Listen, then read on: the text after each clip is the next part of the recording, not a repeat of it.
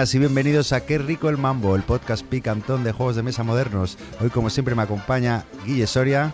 Buenas noches, ¿qué tal andáis todos? Aquí preparado para hablar de juegos. Chema Pamundi. Hola, feliz año. Y Yolanda de Análisis al Cubo. Hola a todos, qué ganas otra vez de grabar, ¿eh?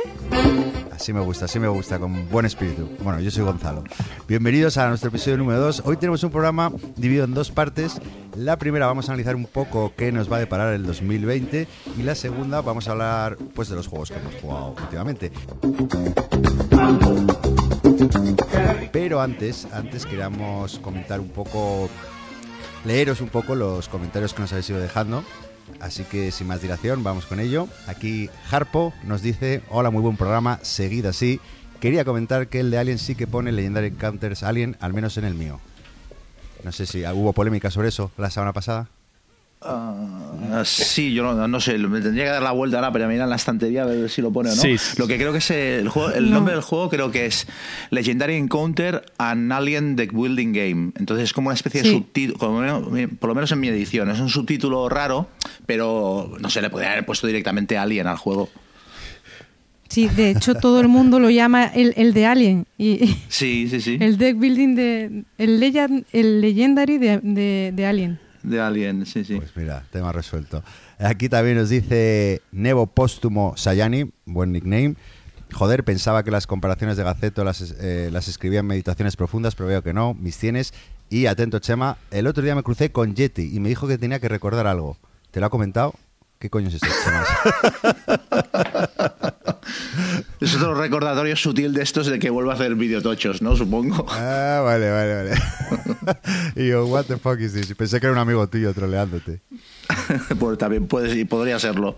Vale, luego aquí Calvo Expósito del, del podcast Polos Opuestos nos dice que, que le gusta mucho el programa, que le gusta la variedad, que cada uno tenemos ahí gustos diferentes y defiende, bueno, un poco lo que vine a decir sobre el Churchill y su método de puntuación, que a él también le gusta y que le parece muy temático. Así que nada, gracias Calvo por comentar. También del, de- del canal de YouTube de A2, eh, Pep eh, y Nani dice que es una pasada, que se nota las tablas que tenéis, que parece el, el programa 102 y que le gusta el rollo que llevamos. Un abrazo, muy bien, de Pep y Nani, muchas gracias. Aquí también dice Amar Nassan que la portada del site eh, dice que es un clickbait para Meritrasers. Luego Totalmente. Torned- Totalmente, Sí, sí, sí. sí, sí. Luego torna. Sí, sí, sí. Luego Tornedo dice que grandísimo mambo, que qué puede salir mal, que, que le gusta mucho la variedad de opiniones. Jurale dice que, que nos encanta escucharnos y, nos- y la pasión que mostramos por los juegos y que dure mucho tiempo. Pablo Pazo con dudoso gusto dice que, que es que dice que, que es que los gustos de Joel son los que más se aproximan a los suyos. ¿Quién, quién, quién ha dicho eso? Pablo Pazo. Claro, pues tiene criterio y buen gusto, seguro. Tiene criterio, tiene criterio. Y nada, y Nacho Esteban también nos dice que muy buen programa, que coincide con Chema en el que el mejor juego es el Arkham Horror, que, que dice que es un pepinazo. Y que bueno, después habernos oído hablar del Terraforming, que está un poco reticente y que lo va a probar. Así que nada, bueno, muchas gracias a todos por vuestros comentarios. Eh, seguir haciéndolo en las diferentes plataformas a las que estamos, eh, que nos hace mucha, mucha ilusión. Pues nada, si queréis, vamos al lío. Eh, en la primera parte, como os hemos comentado, era un poco qué nos depara el 2020. No sé quién se quiere arrancar con o los juegos o cómo ve la industria. ¿Quién quiere arrancarse? Bueno, hemos empezado el 2020 con, con unos follones editoriales de narices, ¿no? Bueno, ya hace dos programas comenté lo de Monolith, lo del Kickstarter y tal, que dije que posiblemente se la pegarían y no es que se la hayan pegado, es que cancelaron el Kickstarter eh, y han tenido, o sea, la sensación que dieron es que, es que se hundían, porque el, Fred Henry, que es como el jefe de la editorial, comentó que se le escapó en un foro en francés, supongo, porque no creo que, que expresamente lo quisiera decir, en medio de la campaña de Kickstarter, se le escapó que si no cumplían eh, lo que pedían, que servirían los juegos que les quedaban de, de cuando hicieron el Batman y cerraban, y que para poder continuar adelante te necesitaban sacar como 300 o 400 mil dólares más de lo que estaban pidiendo. Y aquello fue como la puntilla para que la gente se retirara de la campaña. Y desde entonces han estado reculando, pidiendo perdón, y no sé si habéis estado al tanto del asunto. Sí, yo lo he estado siguiendo y La verdad es que la campaña creo que está muy mal planteada y luego los comentarios yo no sé si se les escapó o los intentó decir para como coaccionar a la gente a que metiera más dinero. Sí, igual sí. A ver, desde luego, durante la campaña era tan corta que era, era como un gag, porque cada día enviaban tres o cuatro comunicados absurdos. Y daba la sensación de que iban improvisando cosas a ver si la gente se sumaba. Un poquito sí que, sí que daba esa impresión. En todo caso, yo creo que es positivo, ¿eh? O sea, a mí, quiero decir, ha sido un desastre, pero yo como, como parte de los mecenas que se ha estado quejando sobre cómo lo estaban haciendo, creo que es positivo porque se han dado cuenta de que no le podían vender a la gente lo que ellos querían, sino tenían que vender lo que la gente quería. Y hoy precisamente he leído un comunicado de ellos que dice que el mes que viene van a hacer una campaña de Conan vendiendo a la gente lo que quería, que era material nuevo del juego clásico y dejarse de inventos.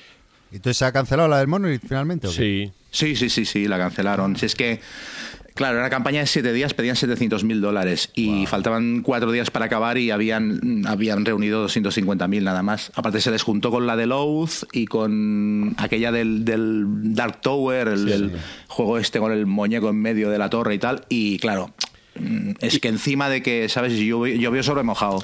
Y que la campaña era muy mala. Es que es- yo tengo varias cosas. Yo tengo de ellos el Conan con un Kill Pledge, un Batman oleada una con un All-In, tengo un Mythic Battles oleada una con un All-In. Y llegas y dices, ¿pero qué me queréis? ¿Volver a meter, vender cajas de miniaturas que vienen mezcladas? Sí. No me explicas qué me va a valer, qué no me va a valer. Eh, yo en teoría solo tengo que comprarme el kit de conversión porque tengo el Batman Versus y tengo que navegar hasta el final de la página de Kickstarter para ver que si entro con un dólar luego lo puedo comprar en el Pledge Manager. Eh, ellos lo que, que se han inventado es que la gente iba a volverle a pagar por las miniaturas. Y yo creo Sí. que estaban equivocados. Y además no había Sí, sí, sí. algo lógico. No es que te dijeran, oye, ¿te compraste el de Conan? Pues mira, te hacen falta estas miniaturas porque ahora las unidades llevan más. Esto es lo que te tienes que comprar, ¿no? Era una caja con miniaturas de Conan, monstruos del Mythic Battles, era... Sí, aparte lo grave es que ellos dijeron, antes dijeron que no, o sea, ellos lo vendieron, esto del billón de Monolith, como reutiliza las miniaturas que tenías para jugar a otra cosa, y en realidad luego montan la campaña y te obligan a comprar un montón de miniaturas que ya tienes. O sea, yo solo tengo, yo lo único que tengo de Conan es el juego básico que se vende en, en tiendas y a través de internet y tal, solo tengo esto y meterme en la campaña comprándome lo básico para jugar me implicaba que me, me vendían como cincuenta y pico miniaturas repetidas, o sea, era de locos. Sí. A ver, yo en parte les entiendo. Desarrollar ese sistema cuesta un dinero. Mantener una compañía cuesta un dinero. Y si solo vendo cajitas de 20 dólares, a lo mejor no lo logro. Tengo que seguir vendiendo plástico, que una vez que tengo hechos los moldes, eh, el retorno es, de la inversión es muy bueno. Pero es que lo han planteado muy mal. No... Sí. Sí, y aparte, el, por lo que dijo el Fred Henry este, eh, esto lo pagó de su bolsillo. O sea, habló con el resto de socios y tal, le dijeron que se estaba equivocando, que lo que tenían que venderle a la gente era lo que quería, que era material del juego clásico de Conan. El tío dijo que no, que no, que esta es la buena, y entonces pagó la campaña de su bolsillo. Entonces, claro, la castaña que se ha pegado ha sido, se ha oído en, en Tauceti. Sí, y además es que es curioso porque el primer pledge que veías cuando entrabas, en vez de ser del sistema este de billón de Monolith para uno contra uno, era lo que pedía la gente, que era el sistema de campaña de Conan. Entonces era como mm, estás intentando vender muchas cosas. eh, Sí. no, no, hay, no, no hay una información clara. Luego te mando una tabla de descuentos que nunca he acabado de entender cómo iba a funcionar. Que dices, mm, a mí eh, lo han hecho muy mal. Entonces, Era un zoco, era un, era un zoco. La página del, del, del, del Kickstarter era como un mercadillo allí con todo su material expuesto, las miniaturas mezcladas de mala manera, aparte todo carísimo encima, porque la caja de si querías comprarte la única cajita que vendían para el juego clásico de Conan eran ciento y pico dólares, 30 miniaturas y un librito de 12 escenarios. O sea, es que bueno, en fin, un desastre. Sí, es verdad que yo creo, por lo que dice él, eh, él hablaba que las únicas campañas que le han salido rentable al final ha sido la segunda del Batman y otra de las que han hecho después. Y en la segunda Mm. del Batman ya lo que es el coste por miniatura era más caro. Entonces puede ser Sí. que es que en las primeras ma- dieran más plástico del que podían permitirse en las primeras campañas. Sí. Pero no sé, que se, que se replanteen eso, pero no que intente, no sé. A, a mí me da la sensación que es una empresa que lo, hicieron muy mal con el Conan, eh, o sea, midieron muy mal los números y esto lo han estado arrastrando toda su existencia, porque por lo visto todavía tienen un almacén lleno de cajas del Conan básico y una de las cosas que querían hacer en este Kickstarter era en el Pledge Manager venderlas a 30 dólares. Tú imagínate, un juego que, va, que en su momento costaba ciento y pico porque es que no, se lo sacan de encima. Y esto es, claro, es una, es una, cantidad de dinero inmovilizado que yo creo que les impide despegar es que el ¿Pero qué es lo que iban a vender? ¿Las miniaturas del, del básico? no, no. El juego básico, es que no sé cuántos ah. debieron hacer en su momento, pero tienen un almacén lleno, por lo que comentan. Entonces lo iban a vender a 30 dólares, por lo que, por lo que dijeron ellos durante la campaña. A mí me costó eso en Filibert y, y, me asusté porque me lo pillé y al cabo de, vamos, creo que fue a las 48 horas fue cuando anunciaron que en unos meses harían el nuevo Kickstarter y, y pensaba, digo, me he comprado el juego ya antiguo, que van a sacar ahora una nueva edición y tal, y para nada, ahora estoy contenta de ver lo, que ha pasado. Yo me lo compré a eso, eh, creo que eran 30, 40 euros. No lo van a poder, o sea, de momento no van a hacer una nueva edición. Harán un Kickstarter, el Kickstarter del mes que viene es un Kickstarter muy, muy poco, em, o sea, muy modesto con miniaturas nuevas y tal, pero no se pueden permitir hacer una segunda edición del juego. Es que ahora mismo es, como, están, es que se pueden permitir hacer muy poquitas cosas, están como muy paralizados. Congelados, ¿no? Sí, sí, sí. bueno, bueno lo que lo que mencionas, Chema, o sea, que para una editorial, como empieces como al pie, muchas eso supone ya la desaparición, vamos, a sí. porque, porque es así, ¿no? Es, tengo una pequeña inversión, si no funciona, no remontas, es así. Mm. O sea que no, me extrañaría, ¿no? Y la imagen que están dando un poco, pues la, a la gente le hace echarse para atrás, evidentemente, está claro. Sí, claro, ya no te fías. Y el problema es que ellos no han sido una pequeña editorial, han movido una cantidad de dinero importante. Y si tú tienes una pequeña editorial y al final no funciona, pues tienes unas pérdidas pequeñas pero no creo que las suyas sean tan pequeñas si al final aquello no funciona. Como, como les ha ido mm. mal, eso. Bueno, es que en, realidad lo que creo que pasa es que Kickstarter es, es, muy volátil, es muy poco es muy poco estable como negocio. Entonces las empresas que dependen tanto tanto de Kickstarter para funcionar, que tengan éxito en una campaña y lo peten y ganen una millonada no implican que en la siguiente no se rompan la crisma y luego y no tienen una base luego para, para asumir ese error, ¿no? No, y que es que a lo mejor ganas, eh, ingresas una millonada, pero no ganas. Si es que yo creo que el problema es que no lo han ganado en alguna de las campañas. Exacto. Ah, probablemente en la de Conan fue porque tiraron muchos más básicos de los que tenían vendido. Intentaron decir lo que sueles decir en una de estas, pues me pago parte de la tirada y me beneficios cuando lo venda. Pero si lo tienes en un almacén, no recuperas beneficio y aumenta y continúas gastando dinero. Bueno, pues con, a mitad de precio, no está mal tampoco. Y lo de Mythic, que ha salido también, ha salido hoy o ayer, no sé si os habéis enterado, que estos son los que sacan el, el los que sacaron el juego de miniaturas de Juana de Arco y van a sacar el Solomon Kane y tal. Pues se ve que el autor del, del Juana de Arco les ha metido una demanda. Entonces ellos han, hecho un comunicado diciendo que es que él les reclamaba eh, los royalties del juego, pero les pedía los royalties sobre el, sobre el, dijéramos, el, monto total que habían ingresado por la campaña Kickstarter. Y ellos le decían que no podían pagarle cosas como, por ejemplo, los portes, que también era algo que habían ingresado, los costes de envío de, de, los juegos, no era una cosa que le correspondiera cobrar royalties, o también ofrecían fundas para las cartas y que esto, él tampoco podía pedir royalties sobre esto, ¿no?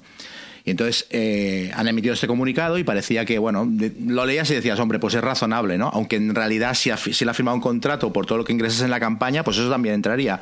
Pero dices, bueno, tiene cierta lógica que no le quieran pagar royalties por esto. Entonces el tío ha contestado diciendo que no, no, que nada, que nada que ver con eso, que lo que ha pasado es que los tíos han montado una segunda campaña de Kickstarter del juego, sin avisarle y sin su permiso, modificando el juego, y no le han pagado un duro de esa segunda campaña de Kickstarter. Y la demanda que les pones por eso. Y de momento esto lo que ha conseguido es que se paralice por completo la entrega de los juegos y a mí me parece, yo me temo que yo estaba esperando el Solomon Kane que lleva 7-8 meses de retraso y uno de los motivos por los que no me está llegando es porque deben estar en pollos estos liados, en litigios y tal y, toda la empresa paralizada. Otra empresa de Kickstarter que parece que son, ¿sabes? Parece que son Games Workshop o Fantasy Flight y de repente eh, dices, hostia, no, pues tienen un problema y se quedan parados en toda su producción. Mm. Bueno, incluso Fantasy Flight ya no es tan grande, ¿no? Sí, esa es la otra. Esa es la, otra. la tercera pata del banco. Esta semana también ha sido movida. Esta Sí. semana sí. Eh, Bueno, lleva siendo movido eh, desde finales de año, cuando se va su jefe del equipo de diseño, Andrew Navarro, dice que se va. Luego, por desgracia, han cerrado varias divisiones y han despedido a la gente.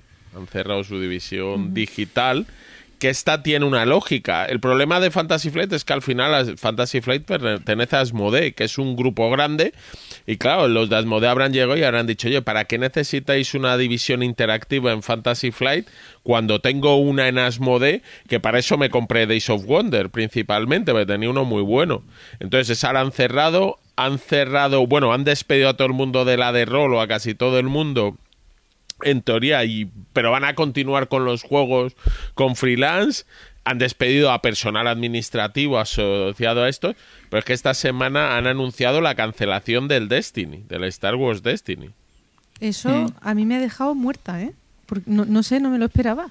Pero de todas formas, ¿no? Cuando hay una fusión de empresas, si- siempre pasa eso. O sea, siempre acaba siempre acaba cayendo, cortando cabezas. Sí. Al final tiene lógica. Si tienes dos departamentos digitales, pues no vas a duplicar, ¿no? Porque lo haga todo uno. Sí, lo del departamento digital sí. Y eh, Sí que tiene sentido, pero lo de el, el Destiny, ¿por qué pensáis que pueden haberlo cancelado? Porque creo que es un juego que, que estaba teniendo mucho éxito, ¿no? Aunque últimamente había recaído un poco, ¿no?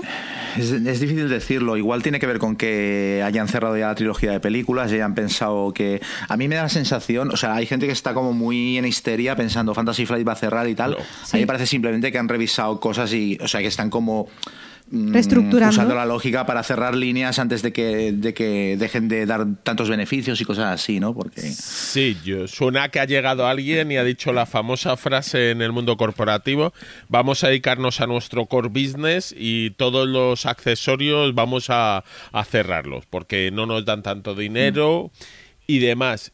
Y con el destino lo que yo no sé si se están replanteando porque la misma Disney ah, está replanteándose eh, el futuro un poco de Star Wars. Yo no sé si están empezando a amortizar, porque también cerraron Imperial Assault y llegar y decir, oye, que es que Star Wars hemos exprimido mucho estos años y a lo mejor nos Mm. hemos pasado. Va a haber que dejarlo descansar unos años. antes. Madurar y Stand-by, descansar sí. un poco, sí. Es que el Legion, Star Wars Legion no ha funcionado lo como esperaban, por lo visto.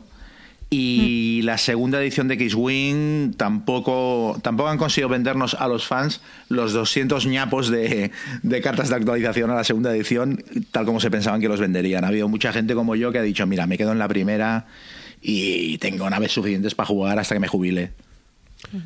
Sí, es, es complicada. Yo, es X-Wing segunda es la que no tengo tan claro, porque he sido en otros círculos que sí se ha vendido y que incluso gente de primera volvió.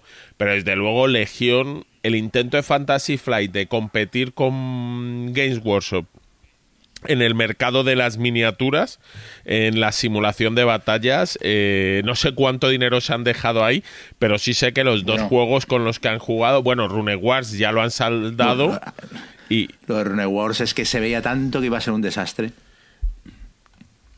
sí, eh, es que ellos intentan vender al jugador de tablero y al jugador de miniaturas lo mismo y son dos mundos yo creo muy distintos. Yo yo, yo juego poco a miniaturas o no juego, pero yo veo Games Workshop y Games Workshop es una compañía que anuncia novedades cada semana porque el jugador de miniaturas lo que quiere tener es muchas posibilidades y luego se va comprando selecto, mientras que el jugador de tablero es todo lo contrario, es lo de, oye, yo quiero tenerlo todo, pero como me anuncias una novedad cada semana, eh, me arruino, no puedo, entonces... Ujú. Sí, sí. De hecho, Games Workshop, hasta que volvió hace unos pocos años a, a- a los juegos de tablero y tal, tenían bastante claro que ellos, o sea, ellos a lo suyo lo llaman hobby, no lo llaman, ¿sabes? Y hablas con alguien de ellos y dicen, no, no, es que nosotros no formamos parte de la industria de los juegos, lo nuestro es otra cosa, es el hobby, que es, una, es un híbrido entre juegos y coleccionismo de miniaturas y modelismo y tal, ¿no? Y Fantasy Flight ha intentado eso, ha, ha intentado venderle productos muy distintos a- al mismo público y el público estaba por otras cosas. Sí. hombre, un público que está dispuesto a pagar 20, 25, 30 por una miniatura, como Workshop lo logra, pues tiene un plástico de una calidad altísima, pero es que le, cuida luego a ese público. Bueno, lo cuida o al menos le da lo que quiere. No vamos a decir que Games Workshop sea la empresa más amigable, aunque en los últimos años yo creo que ha mejorado. Había tenido unos años un poquito malos ahí.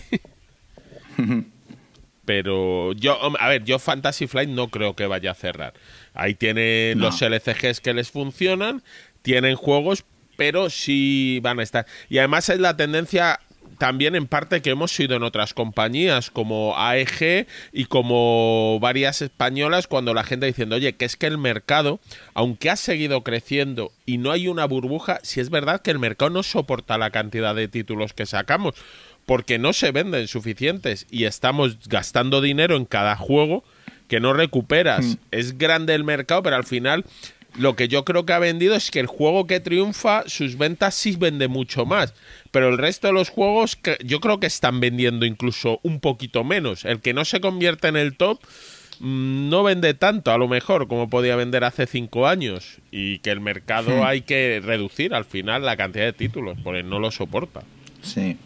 A mí me pasa un poco con Fantasy eh, que se ven juegos como los LCG o el Mansiones de la Locura o los que habéis estado de, los, que habéis comentado de Star Wars que estiran demasiado el chicle a veces y terminan un poco como cansando al personal.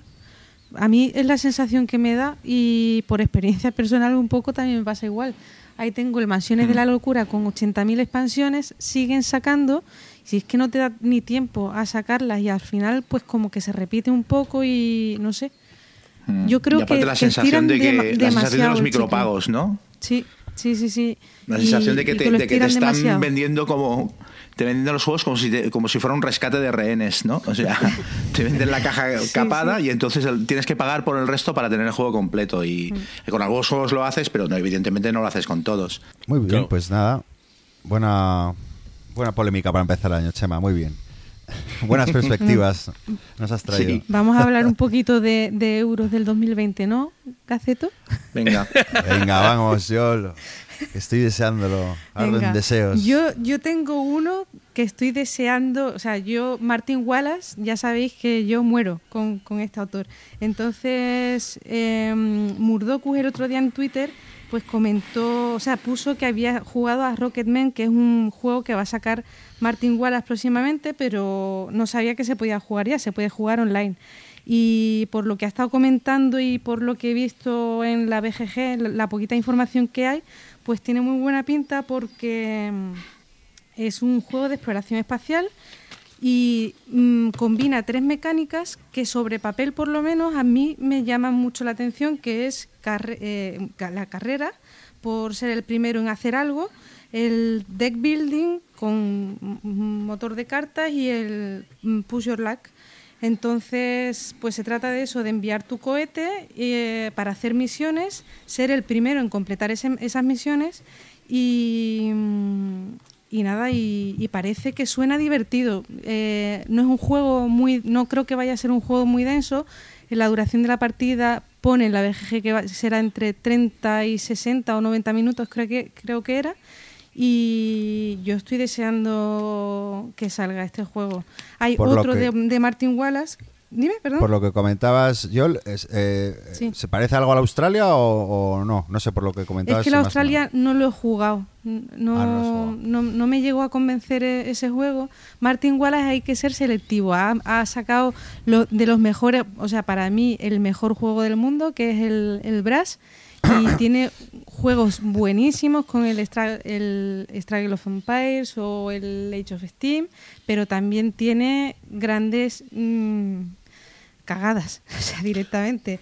Entonces hay que ser selectivo, ver qué es lo que sale, leer un, un poquito las reglas o vídeos o ver qué es lo que dice la gente y, ya luego ver. Pero este, en principio, tanto por temática, las mecánicas que tiene y tal, a mí me llama un montón la atención. Y Hombre, a ver, el, el Martin Wallace ha tenido. O sea, se, hizo se ha hecho famoso con juegos así densos y tal, como el Struggle of Empires o el Brass, pero en los últimos años, que ha estado haciendo jueguecitos ligeros, el, hace un par de años sacó el, el Wildlands y el, y el Lincoln, que no sé si son del año pasado, del 2018. Y son dos juegos mm, ligeritos y está. A mí me gustan mucho los dos. Me parece que están muy están bien. muy y, de sí, momento el está. Wildlands chulísimo. El Lincoln Sí. no lo he jugado, pero como voy a las Bellota la semana Hmm. que viene, a ver si lo pruebo allí y puedo contar un poquito de él. Es ligerito, pero tiene buena pinta y la temática también me llama. O sea que guay.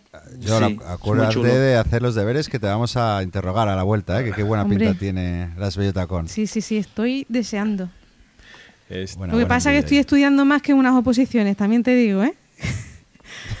Oye, eh, porque he visto ya tienes muchas eh, partidas apalabradas, pero no es... O sea, hay- hay- el público es heterogéneo, ¿no? Por lo que parece, no es tan wargamero duro. No, eh, hay de todo y por eso un Hay poco me he animado este año porque hay gente, pues como yo, que ha visto Wargame pero muy sencillito, muy pequeñito y luego están los super pro que, que vas a aprender de ellos. Y, y nada, y yo tengo muchas ganas. Tengo una partida al Frederich con Alberto Romero que tiene una pinta brutal, un Struggle of Empires con otros seis más que también tiene una pinta estupenda. Así que bien, bien. Qué buen plan. Sí. Una pregunta. Sí, sí. Un planazo, ¿verdad, Uh, Guille? ¡Qué pasión! sí, sí. A mí me das envidia, Joel. Ya os contaré, ya estoy... Plebeyos. No, es que no entiende, no entiende. No dónde está lo bueno. Volviendo al de Wallace, al Rocketman, perdona, yo, con, Sí. ¿lo saca con alguna editorial o cómo lo Sí, saca? co- creo, creo que con Phalanx. Con Phalanx. Sí, con Phalanx. A ver Sí. qué tal, porque el problema de Wallace, eh, yo creo que Wallace tiene unas grandes ideas de juegos, pero no es bueno desarrollándolas. Y lo hemos visto que la mitad de sus juegos parece que están a medio terminar. Yo el Lincoln, que es su tercera o cuarta de vuelta al sistema de la Few Acrefos Snow, mm, no ha acabado de cuajar, ¿eh? No, no... le- Tiene eso, buenas ideas, pero es que al final le mm, está como roto, no sé. Yo, a ver si Bueno, eso... le ha pasado, es verdad. Y tampoco es buen empresario y tiene sus cosas, pero, Pero a ver- bueno, ahora con Phalanx y no sé, eh, ya os digo, el, el- el- la- las poquitas cosas que vienen de información en la BGG, todo pinta muy bien. Además, pinta divertido. O sea, eh, por el- en la combinación de esas mecánicas y bueno, solo tenemos la referencia de lo que ha dicho Murdocus en, Twitter, que a él le ha gustado mucho y dice que va de cabeza al, al Kickstarter. Y luego es eso, que Phalanx es una editorial que yo creo que, que no hace malas cosas, ¿no? De todas maneras, con Martin, eh, sí, con Martin Wallace eh, también has- eh, hay, se es un poco injusto a veces porque se está esperando que vuelva a hacer un brass cada vez que hace un juego. Y, Quiero decir, el Lincoln es un jueguecito, no, no va a ganar ningún premio, pero es un juego que está bien, es un juego de Exacto. hora y media, dos horas, igual que el Wildlands. El Wildlands hubo gente que lo criticó cuando salió porque era muy poco profundo y tal, pues es un juego de juntarte cuatro y darte de leches. Eh, 40 minutos y ya está. Y como eso, funciona muy bien. O sea, son juegos poco ambiciosos, quizá, pero bueno. mm, Muy bien, pues si queréis os comento yo qué, qué- a qué te- le tengo ganas. Pues yo creo que va a ser el año de GMT. Por muchas razones, pero bueno, principalmente por los juegos que va a sacar, que creo que va a ser, bueno, el primero que es Imperial Struggle, ¿no? Que ya hablamos en nuestro episodio número cero que entrevistamos a Jason Matthews, eh, que parece que por fin va a ver la luz este año. También por Mr. President, que tiene una pinta brutal, ya sea por el tema, ¿no? Que es, eh, aunque es solitario, pero bueno, también tiene una pintaza. El Versalles 1919, ¿no? que es el nuevo juego de Mark Herman, que no sé si se parece o no tanto al Churchill, pero bueno, habla de un tratado de paz, parece que introduce una mecánica de subastas. Luego también eh, Mark Simonich, que saca un card driven para dos, que es César, Roma versus Gaul, que también tiene muy buena pinta. Eh, la República de Weimar, que no es el, no es el de, de Matías Kramer, que también saca uno por su lado, sino uno que saca GMT, con cuatro facciones. Ti- Tiene un Ira Coin, pero en la descripción no he visto que pusiera si es un coin o no, pero parece, parece un coin así, pero bueno, por, por el tema no, no parece tampoco que sea. Y luego también el- el- la secuela del Dominant Species, ¿no? que es el Dominant Species Marine. Antes yo creo que, que la van a petar este año. tiene muy buena pinta para GMT. ¿Y eso Sí. Qué será? ¿El de Dominant Species? ¿Qué será? ¿Una ex- expansión o otro juego? Pues creo que es como, como una secuela, pero no sé si cambia mucho o no. Eh, está ambientado, claro, es en, en un mundo marino. O sea, no sé si solo el tema o si realmente va a cambiar completamente, o sea, cambia algo de las reglas o no. La verdad que no, no he hecho tanto los deberes, pero bueno, siendo un juego con tan Bueno, buena prensa que siempre ha estado entre los más vendidos de, de la editorial, pues supongo que tendrá, tendrá éxito. ¿Qué os parece, GMT? ¿Qué os parece todos los que os he comentado? Eh, Ansiosos. pero lo van a sacar. Esa es la frase, porque GMT esa es la frase, sí. te lo puedes sacar esos juegos a lo largo de los próximos cinco años. Tú lo has dicho, pero Imperial Struggle y, y Mr. President lo anunciaron en 2016, así que yo creo que este año ya, toca, ya han, pasado, ya han pasado cinco años. Este es el año Sí. bueno, ¿no? Exacto, por eso, por eso. Yo esos dos, Hombre, tienen muy buena pinta todos. yo Mr. President lo he leído sobre él y en efecto tiene una pinta de ser muy chulo, porque el tema parece apasionante, el tomar las decisiones como presidente y a ver qué tal. Sí, a ver, eh, también se ha retrasado mucho, parece ser que les dio problema, lo estuvieron testeando estas convenciones que hacen, pero bueno, por lo último que he leído, que este sí que lo voy siguiendo poco a poco, parece ser que ya está bastante encaminado y si, y si todo sale bien, pues después del verano podemos estar ahí haciendo guerras y dirigiendo el mundo. ¿Este será en solitario? ¿El Sí, Mr. es President? solitario, es solitario. Sí. sí. Es que tiene, tiene pinta de ser el típico juego solitario que lo acabas jugando con, con tres más. ¿sabes? De, todos ahí en plan gabinete presidencial, el ala oeste de la Casa Blanca. Pues el, el Dominant Species que has comentado creo que no es una... O sea, que es eso, una secuela de y... eh, bueno, sí, eso, un... Sí, un lavado de cara con especies marinas y nada, yo es un poco mi juego maldito porque lo tuve un montón de años en la ludoteca, no lo conseguí sacar nunca, lo proponía siempre y nadie quería y no lo llegué a jugar, lo vendí sin jugarlo y, y yo qué sé, a ver si algún día se me pone por delante porque es un juego que me apetece un montón probar. ¿Vosotros lo habéis jugado? A mí me pasa lo mismo No, que yo- a ti. Para, Sí, yo igual. yo para mi desgracia sí lo he jugado varias veces. Y no te eres del de, es que este juego o lo amas o lo odias un poco, ¿no? Para mí Y tú eres del segundo. Claro, tiene unos eventos que son muy graciosos, que son muy divertidos y que Jiji, meten jaja, un caos y una eh, posibilidad de unos skin making y unos momentos finales, bueno, finales o en el segundo, en el tercer tercio de la partida, que a mí no me acaban de apasionar. Me parece un juego muy largo, tienes que estar todo el rato llorando, no, mira, va ganando este, va ganando el de enfrente y yo eso no es mi mi, estilo. mi estilo. A la rata de que tenemos en algún sitio seguro que la apasionará. Pero Voy a, Si voy lo a malo de- ya. Un juego tan caótico que dure tanto, pues No la es- verdad es que da un poco, ¿no? Claro, No, porque no luego sé. las mecánicas, la verdad es que son muy chulas, ¿eh? Yo las mecánicas sí me gustan.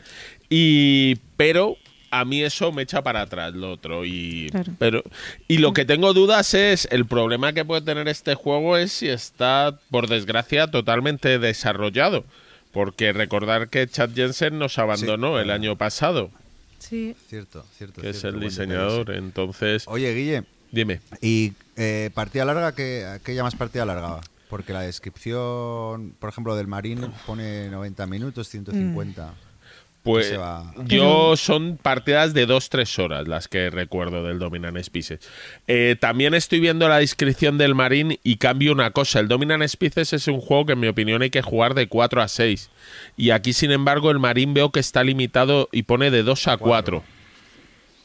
Ah, pues mira, a, lo mejor el tema del tiempo se soluciona por lo menos.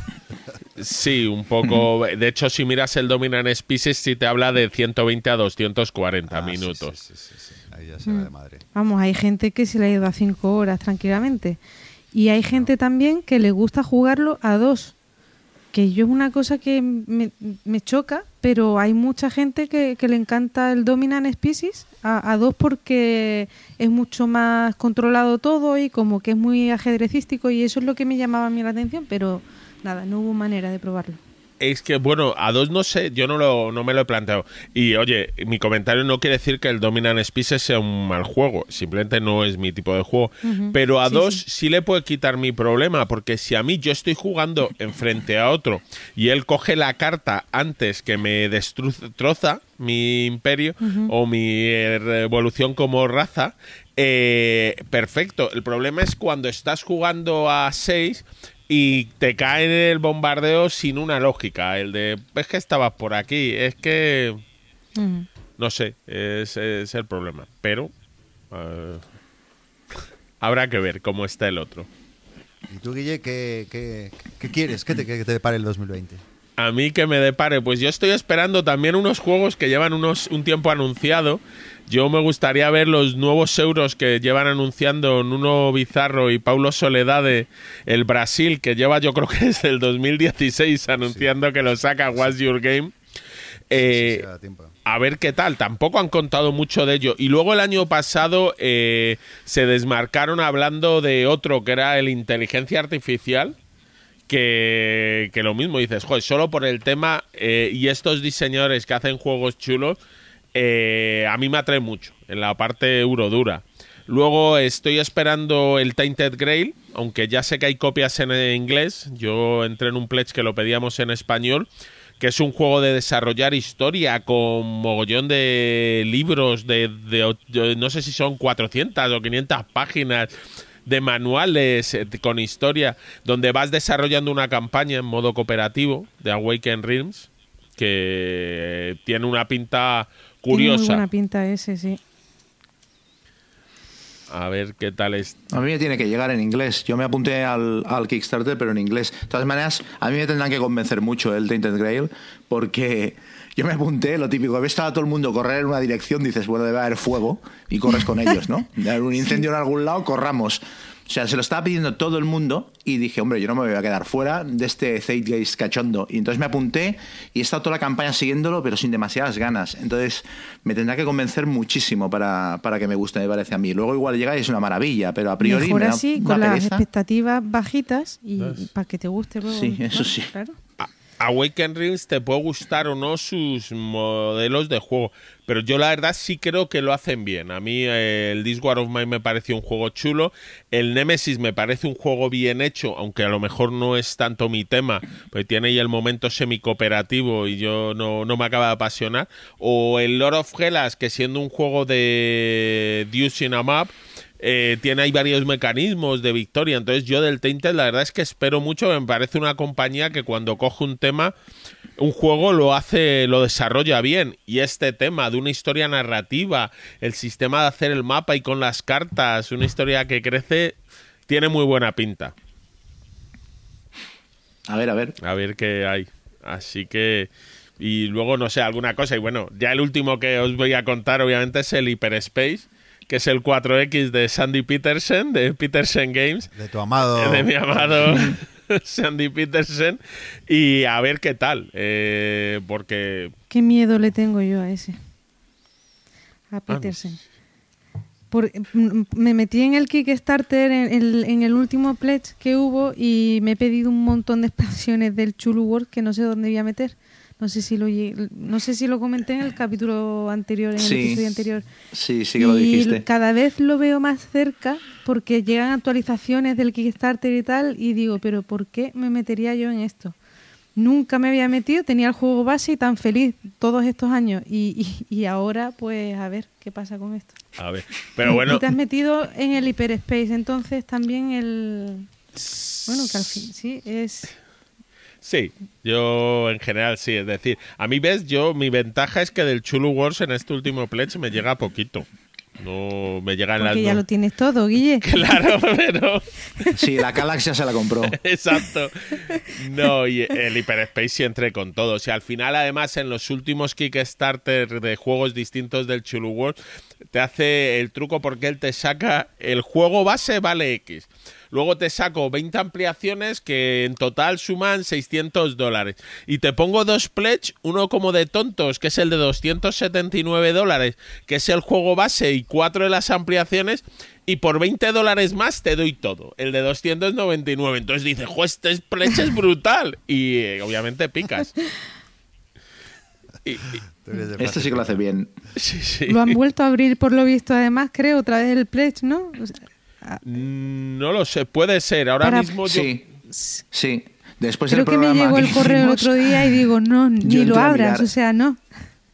Yo, lo, yo entré a mirar, pero estaba todo sold out. O sea, quedaban cuatro cosas. Estaba todo ya, cuando entré, estaba todo agotado. Eh, sí, y ahora os, bueno, ahora os confesaré que realmente el que me tiene que llegar antes es el Planet Apocalypse. Que, me, que es un cooperativo de monstruos raros de Peter Games que me compré porque yo lo miré y dije, no tiene muy buena punta. Y luego sacaron la opción de usar los monstruos como monstruos neutrales en el Chulu Wars. Así que me vi obligado a entrar. Un fanboy, ¿eh? De Peterson. Sí, sí. Pero bueno, y... Está bien, está bien. ¿Y tú qué más esperas? Yo lo... Yo, sí, yo tengo, tenía ah, otros más, pero voy a hacer también como, como Gonzalo de, de, hablar un poquito rápido de ellos. Uno es el bueno, uno es el Final Girl, que es un juego que por lo visto creo que, que lo saca la misma editorial de Stage Negotiator, y es del mismo estilo, un solitario mm, rapidito de 30 minutos por ahí, de tirar dados y está, mm, o sea, el, tema es eh, horror movie y bueno, las cartas son localizaciones, personajes y, mm, y asesinos en serie, creo que son. Y entonces tú barajas, o sea, en cada partida vas a meter unas cartas diferentes combinándolo y haciendo pues situaciones diferentes y, tiene es del mismo estilo al, a los Stage Negotiator y es un juego que a mí me gustó mucho en su día. Lo jugué muchísimo y bueno el tema este del horror movie y tal pues tiene buena pinta. Ese sería uno. Luego también la expansión del Spirit Island que yo no me llegué a comprar la, la que hay ahora mismo eh, y esta, bueno, pues incluye muchas cosas, incluye nuevas losetas de mapa, nuevos escenarios, eh, nuevos espíritus, y una cosa que sí que no me convence para nada y que mm, nunca llegaré a entender por qué lo meten en los juegos, que es el sexto jugador. Porque ¿quién va a jugar eso a seis? Es como el Orleans, que también lo metieron a seis, o yo que sé, hay un montón de juegos que meten un sexto jugador. Mm, no, no, no lo veo, eso es lo que no me convence, pero el resto guay. Por y si luego... quedas en parejas, a quedar a ¿El qué? Sí yo que sé, por si quedan a jugar en parejitas, yo que sé, supongo. Hombre, el Concordia tiene una la expansión Venus que tiene sexto jugador, pero te meten la opción de jugar por parejas. Que yo sexto jugador en el, en el Concordia no lo metería nunca, pero dices, bueno, por parejas igual tiene gracia. Como el Ticket to Ride también, el de Asia, que, está muy bien, que juegas ahí por parejas también, con objetivos compartidos. Muy bien. ¿Qué más? ¿Algo más, Joel?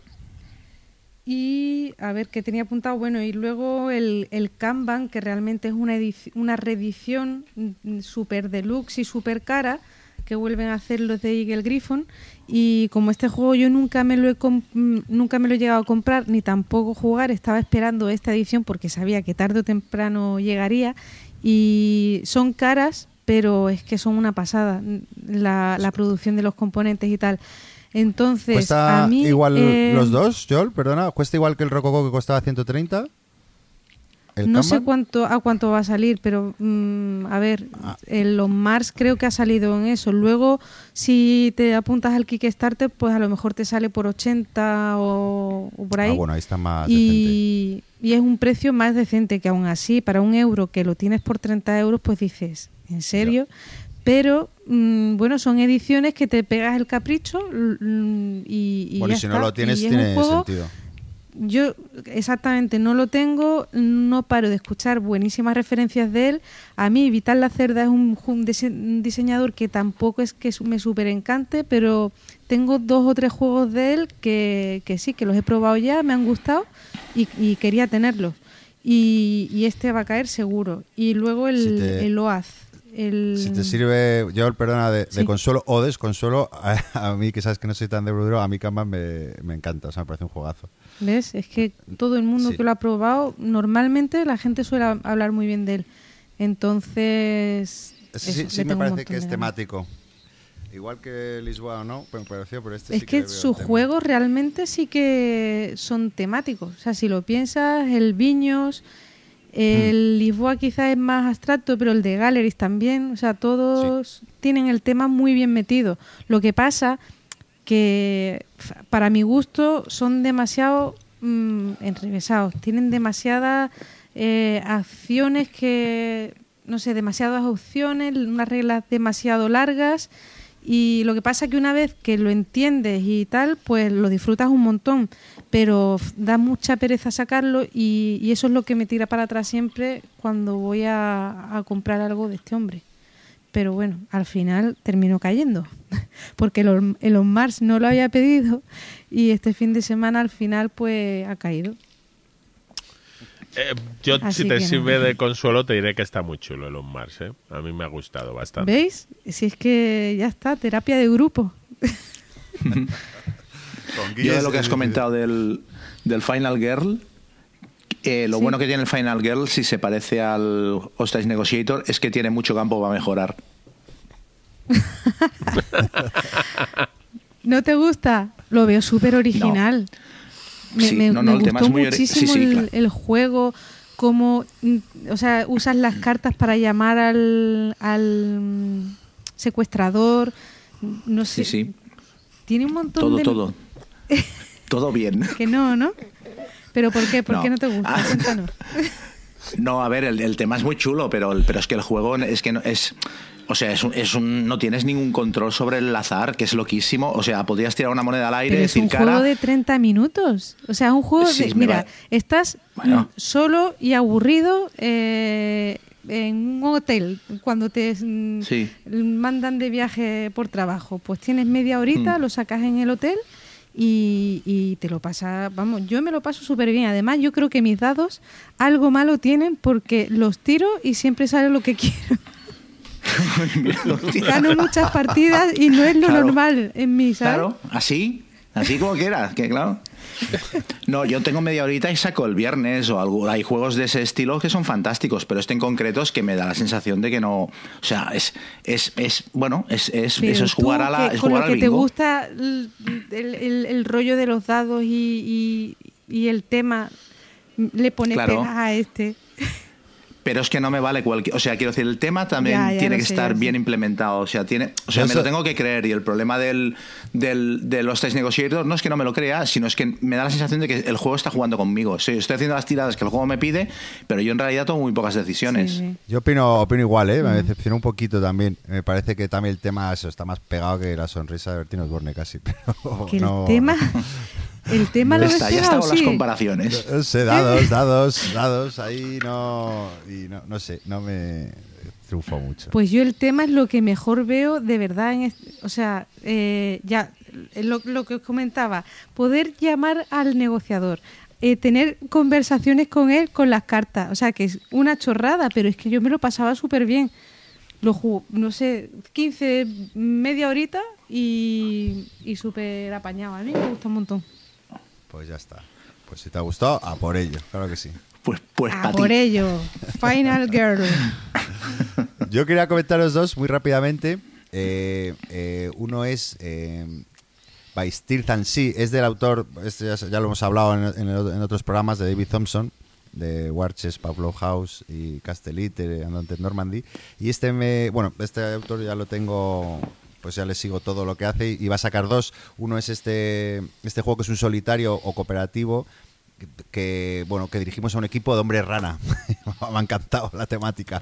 Y no que estamos armando unos torpedos y intentamos acabar con los navíos de la Royal Navy. Pues ese es un poco la premisa del juego que me ha parecido muy chula.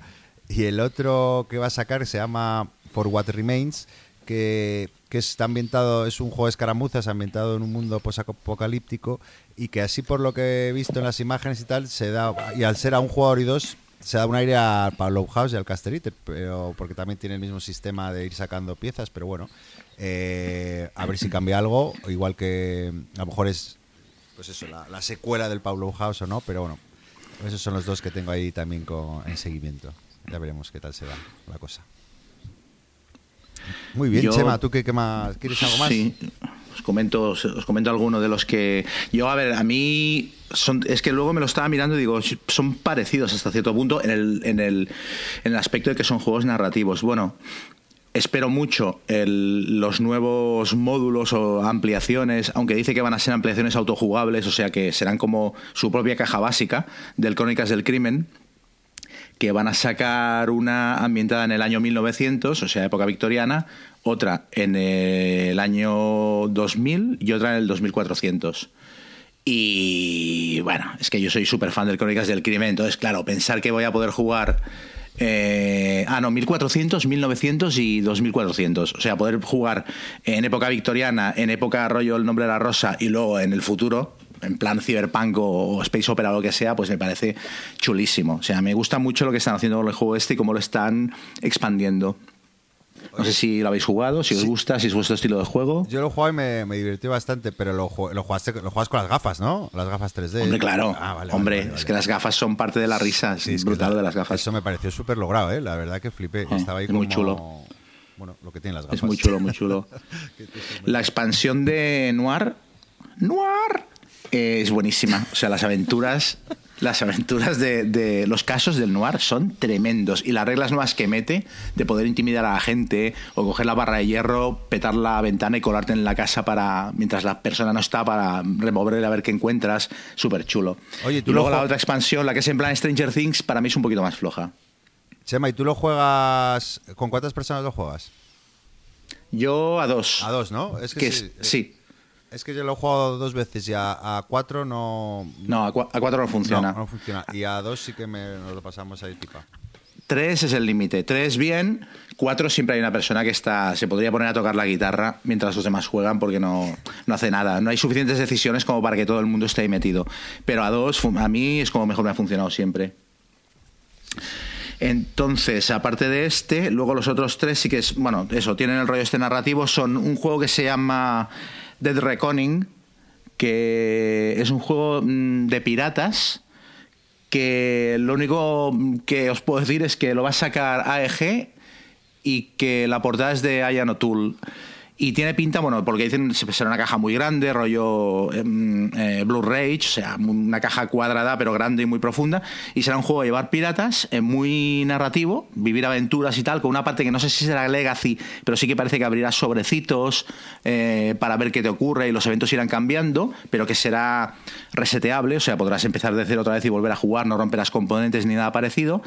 Y me apetece mucho porque es que a mí me parece que hay una carencia en juegos molones de piratas, o sea, me parece mentira que haya tan pocos juegos de piratas que, sean chulos y que reflejen bien el tema, ¿no?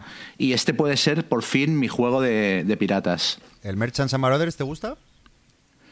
el Merchants and Marauders como simulador de repartidor de Seur me parece de lo mejor que se ha hecho posiblemente. Pero como juego de piratas, o sea, que, podrías llevar mm, eso, camiones de reparto de, paquetería de Amazon y sería el juego sería igual. Luego tiene un sistema de combate que es muy mejorable. Yo, a mí el Merchants Amarodes me aburre mucho.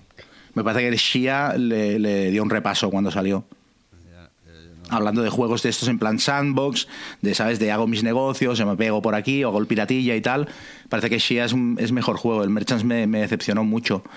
Pero luego estaba el juego antiguo, el, el Blackbird, que era que es injugable, ¿sabes? Y luego hicieron la, la edición nueva y es más injugable y no recuerdo ningún juego de piratas que diga esto es lo que yo quería. O sea, aquí sí que me siento pirateando. El Pirate Cove de Days of Wonder, cañoneando al de enfrente. Es verdad. Ah, pues mira, ese estaba ese era muy divertido. sí, era sencillito, pero era majo. Sí, sí, sí, sí, es verdad. Cuando Days of Wonder hacía buenos juegos que últimamente no, no está afinando la puntería. Sí, no, últimamente los hace demasiado familiares o demasiado sencillos y se queda corto. Y luego hay un par más, uno que se llama Oath Sworn, que no sé si suena un mega Kickstarter con un montón de miniaturas de plástico y de cosas, o Sworn Into the Deep Wood, que es un juego que salió creo que por las mismas fechas que otro que se llama Ion Trespass, Sí. y son como dos, dos juegos que intentaban fusilar básicamente el Kingdom Death Monster. Eh, lo que pasa es que creo que Oathsworn lo hace con más gracia, porque el otro, eh, el Ion Trespass, es directamente, o sea, es que el tablero de combate es exactamente igual que el de Kingdom Death Monster, una poca vergüenza tremenda. Que por otro lado, hasta cierto punto, el, el- el Adam Poach, el diseñador del Kingdom Death Monster, se lo merece, porque claro, tarda tanto en publicar las cosas y, y- y las saca con tan cuentagotas que o sea, era lógico que alguien le copiara la idea e hiciera algo que estuviera mucho más disponible a la gente y más cercano. Entonces el Ion 3 Pass no me interesa tanto. Mezcla mecánicas también del Seven Continent, porque vas con un barco explorando, pero Lord Sworn, que llevas un grupo de aventureros en un bosque y te vas pegando con bosses y vas descubriendo el bosque y tal, tiene muy buena pinta. Aparte de que tiene pinta de que es un juego que está muy bien diseñado, lleva como tres años de playtesting y el otro día vi un vídeo de, Tom Basel que lo probaba y tal y el tío estaba dando palmas. O sea que, a ver, será, será el típico juego injugable porque será una campaña de 12.000 horas, pero, pero me, me llama mucho la atención. A ti te decías, eh, Guille, que te sonaba el otro, el Ion Trespass. Sí, el Ion 3 Pass yo entré, porque de estos cada cierto tiempo entro en alguno. Lo que ocurre es que ya no entras en todos porque no hay dónde meterlos y porque no hay tiempo para jugarlos.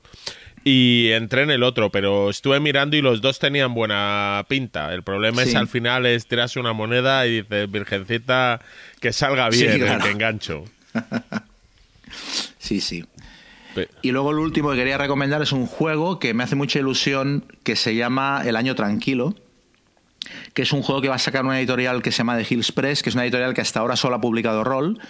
Y El Año Tranquilo es una especie de híbrido entre juego de rol y juego de tableros, un juego de cartas narrativo, una especie de Eras una vez, para entendernos, en el que los jugadores llevan un asentamiento posapocalíptico y entonces juegan a lo largo de un año explicando los eventos que pasan durante ese año. Van robando cartas, hay un mazo de 52 cartas. Originalmente el juego se jugaba con una baraja estándar de 52 cartas, pero lo chulo es que The Hills Press va a sacarlo en una cajita con una baraja eh, tematizada, etcétera, ¿no? Entonces cada semana sacas una carta, te marca el evento y entonces los jugadores establecen una narrativa a partir de la carta y van diseñando el pueblo, dibujándolo en una hoja de papel, resolviendo los eventos y tal. Y tiene una pinta tremenda, pero tremenda. Qué original, suena original. Sí. Sí, sí, ahora están saliendo un montón de juegos. Eh, Hills Press va a sacar otro que se llama Por la Reina, que es parecido, que es un séquito que acompaña a una reina eh, que tiene que cruzar un bosque para ir a hacer un parlamento de paz o algo así con otro reino. Y entonces en el bosque le van sucediendo cosas y va robando cartas y los jugadores las van jugando y son cartas que obligan a sus personajes a tomar decisiones en plan, la traicionas, ¿por qué? O estás enamorado de ella, ¿por qué? Y tal. Y se va generando una historia que en cada partida es distinta y son hay- están saliendo muchos jueguecitos de ese estilo ahora que me, que me llaman mucho la atención. Y el año tranquilo es como uno de los primeros que se hicieron y la edición pinta que va a ser súper bonita de parte. Muy bien, pues si queréis alguno comentar alguna, alguno, algún otro juego o algún tema sobre el 2020. ¿No? No. Pues si, que, No. pues si queréis, bueno, pues se, Ya está todo, ya lo hemos... se ya- presenta otro año El de 2020 gastos. se ha quedado viejo ya como tema. Que- Pues nada, cerramos tema y pasamos a la siguiente sección, eh, que son los juegos que hemos probado.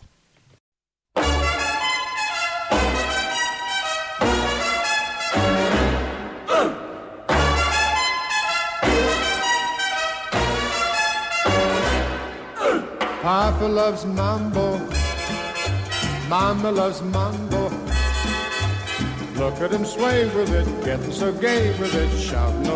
Pues it. nada, ¿quién quiere arrancarse con lo que has jugado últimamente? Yolanda, venga, que te veo con ganas de hablar. ¿Qué has jugado? Yo he, ju- he descubierto una maravilla de juego esta última semana. He jugado al Inis y es una maravilla, o sea, increíble. Yo nada más que quiero jugar al Inis a partir de ahora, durante mu- mucho tiempo. Es un juego que yo les recomendaría a cualquiera que no le gusten los juegos de mayorías mm, por el tema del caos, porque es un juego que a pesar de ser de mayorías es muy controlable. ¿Y por qué? Pues porque eh, la primera, mm, o sea, todas las rondas eh, se va a jugar un, un draft de cartas donde solo hay 17 cartas. Y, y con esas son las que con lo que vas a jugar durante toda la partida. Entonces, eh, a partir de la segunda ronda ya te conoces todas las cartas. mm, bueno, la segunda, tercera ronda.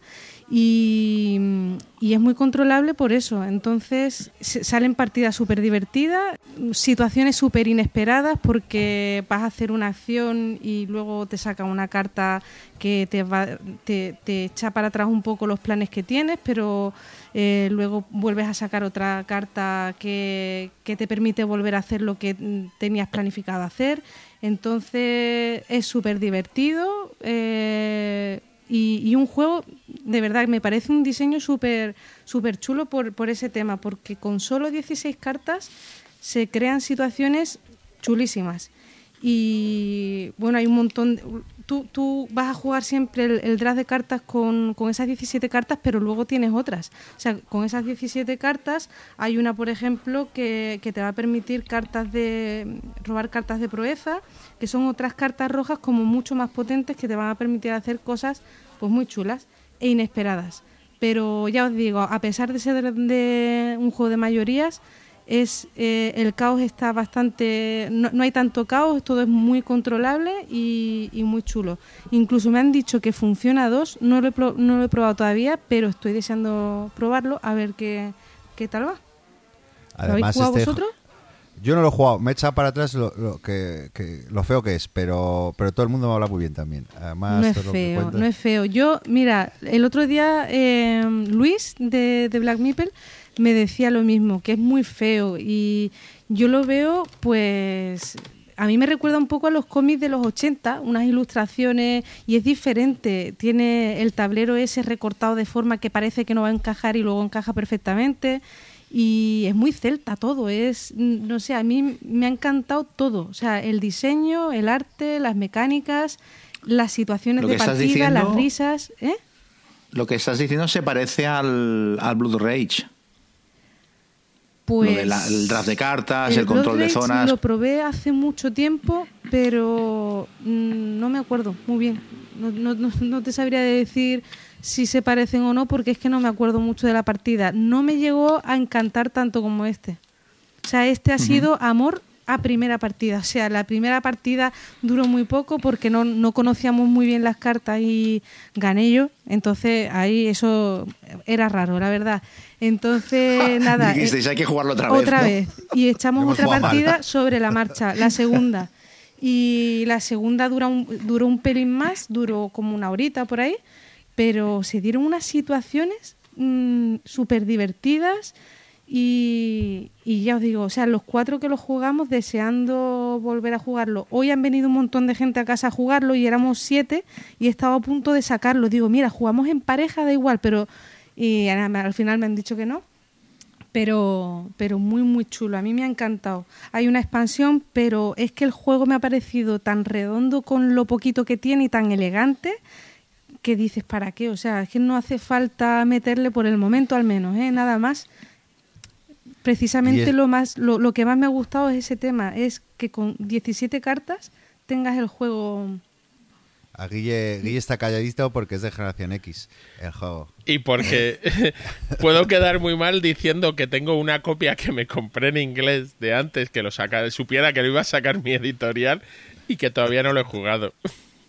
¿En serio? Ostras. En serio, no, no ha coincidido. Ahí tengo unos poquitos juegos sin jugar y ese es uno de ellos. Crimen, eh, Pues de verdad, a mí, mm, o sea, hacía mucho tiempo es el juego que dices, ¿ves? Por eso me gusta esta afición, porque, joder, pues te despierta esa cosilla de, mm, de ver un diseño bien hecho, bien cerrado y, y que te lo hace pasar súper bien y tal, pues así. Y ya os digo, el, el martes he vuelto a quedar para jugar y yo lo voy a proponer y lo voy a meter ahí con calzador, porque es que quiero jugar mucho este juego. ¿Ninguno lo habéis probado entonces? No. No, no, yo mañana me lo compro con lo que has dicho. Eh, muy bien, muy No. bien. Pero, pero lo digo en serio, ¿eh? O sea, no, ya a ver, yo es un juego que hace mucho tiempo que tengo ganas de tenerlo, porque es como el tercero de la trilogía esta del, del Ciclades, el Kemet Sí. y este, ¿no? ¿Sería? Sí. Exacto. Entonces yo, yo soy súper fan de- del Ciclades y del Kemet, de los dos. Que por cierto, el Kemet no lo hemos comentado, pero creo que en 2020 también va a haber una, Sí, Matagot. una especie Sí. de... Sale. Sí, sí. También, Va a haber una, una reedición, bueno, una versión, una versión 1.5 que, que actualiza algunas cosas y tal. Yo soy muy fan de los dos y entonces el Inis tarde o temprano tiene que caer y con lo que has dicho, pues mira, mañana hago pedido y arreglado. El, el Ciclades, de todas maneras, no sé si es la sensación que tuve yo, nada más que lo jugué una partida y lo vi como que le faltaba acción y, y tortas un poco. Y no sé, Eso- mucha eso- gente dice que se arregla con la expansión. No sé si. Sí, con la, con la segunda, con la de Titans. La expansión Titans es. O sea, a mí me gusta mucho el juego, pero cuando jugué con Titans dije, bueno, no vuelvo a jugarlo sin. O sea, es la noche y el día. Pero sí, sí, es Pues verdad. ya verás que este te va a encantar, o sea, seguro. Muy bien, ¿quién quiere continuar? Guille, ¿qué Venga, has jugado tú? Yo, vamos a hablar de un juego un poquito eh, más raro. Es un juego taiwanés, bueno, de, de algún país del este, del sudeste eh, asiático, eh, que se llama Jinjan. Eh, sí, Este es un Taiwán. juego, sí, es. Taiwán, ¿no? Que salió, bueno, lo presentaron en Essen este año y cogió una cierta buena fama en algún círculo y se agotó. Pero bueno, hicimos ahí un pedido gordo y nos los mandaron, unas cuantas copias.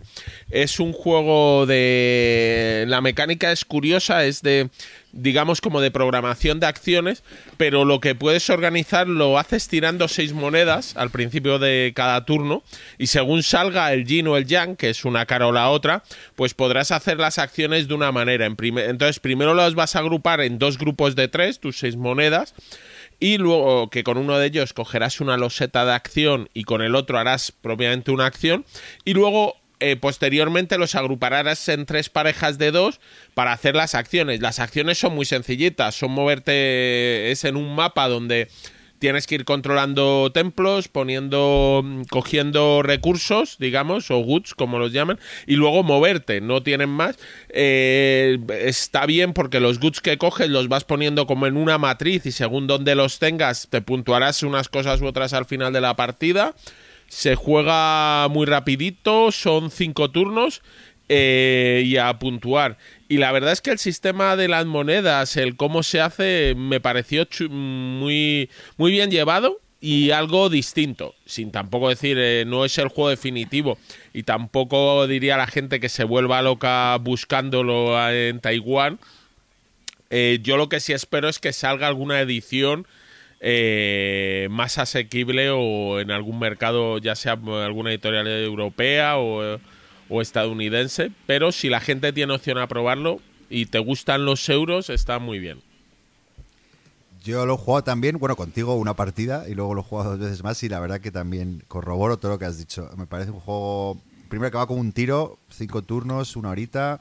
El sistema de las monedas eh, pues a- me pareció súper original eh, y bueno, muy, muy entretenido. Eh, por ponerle un pero quizás, eh, no- bueno, el tema un poco irrelevante. eh, o sea, que es un poco pegadete el tema y, y la caja que es enorme y no me cabe en, en- en mi estantería la tengo que poner tumbada.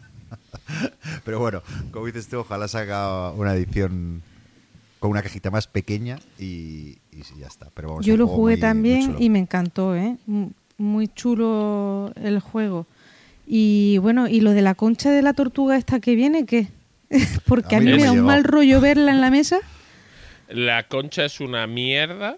Es decir, nosotros la vi- probamos eh, porque no, eh, no vinieron todas las copias con concha, pero yo probé una con concha y llegas y dices, metes, en teoría la concha es para que tires las monedas y genera, es la forma de generar el azar.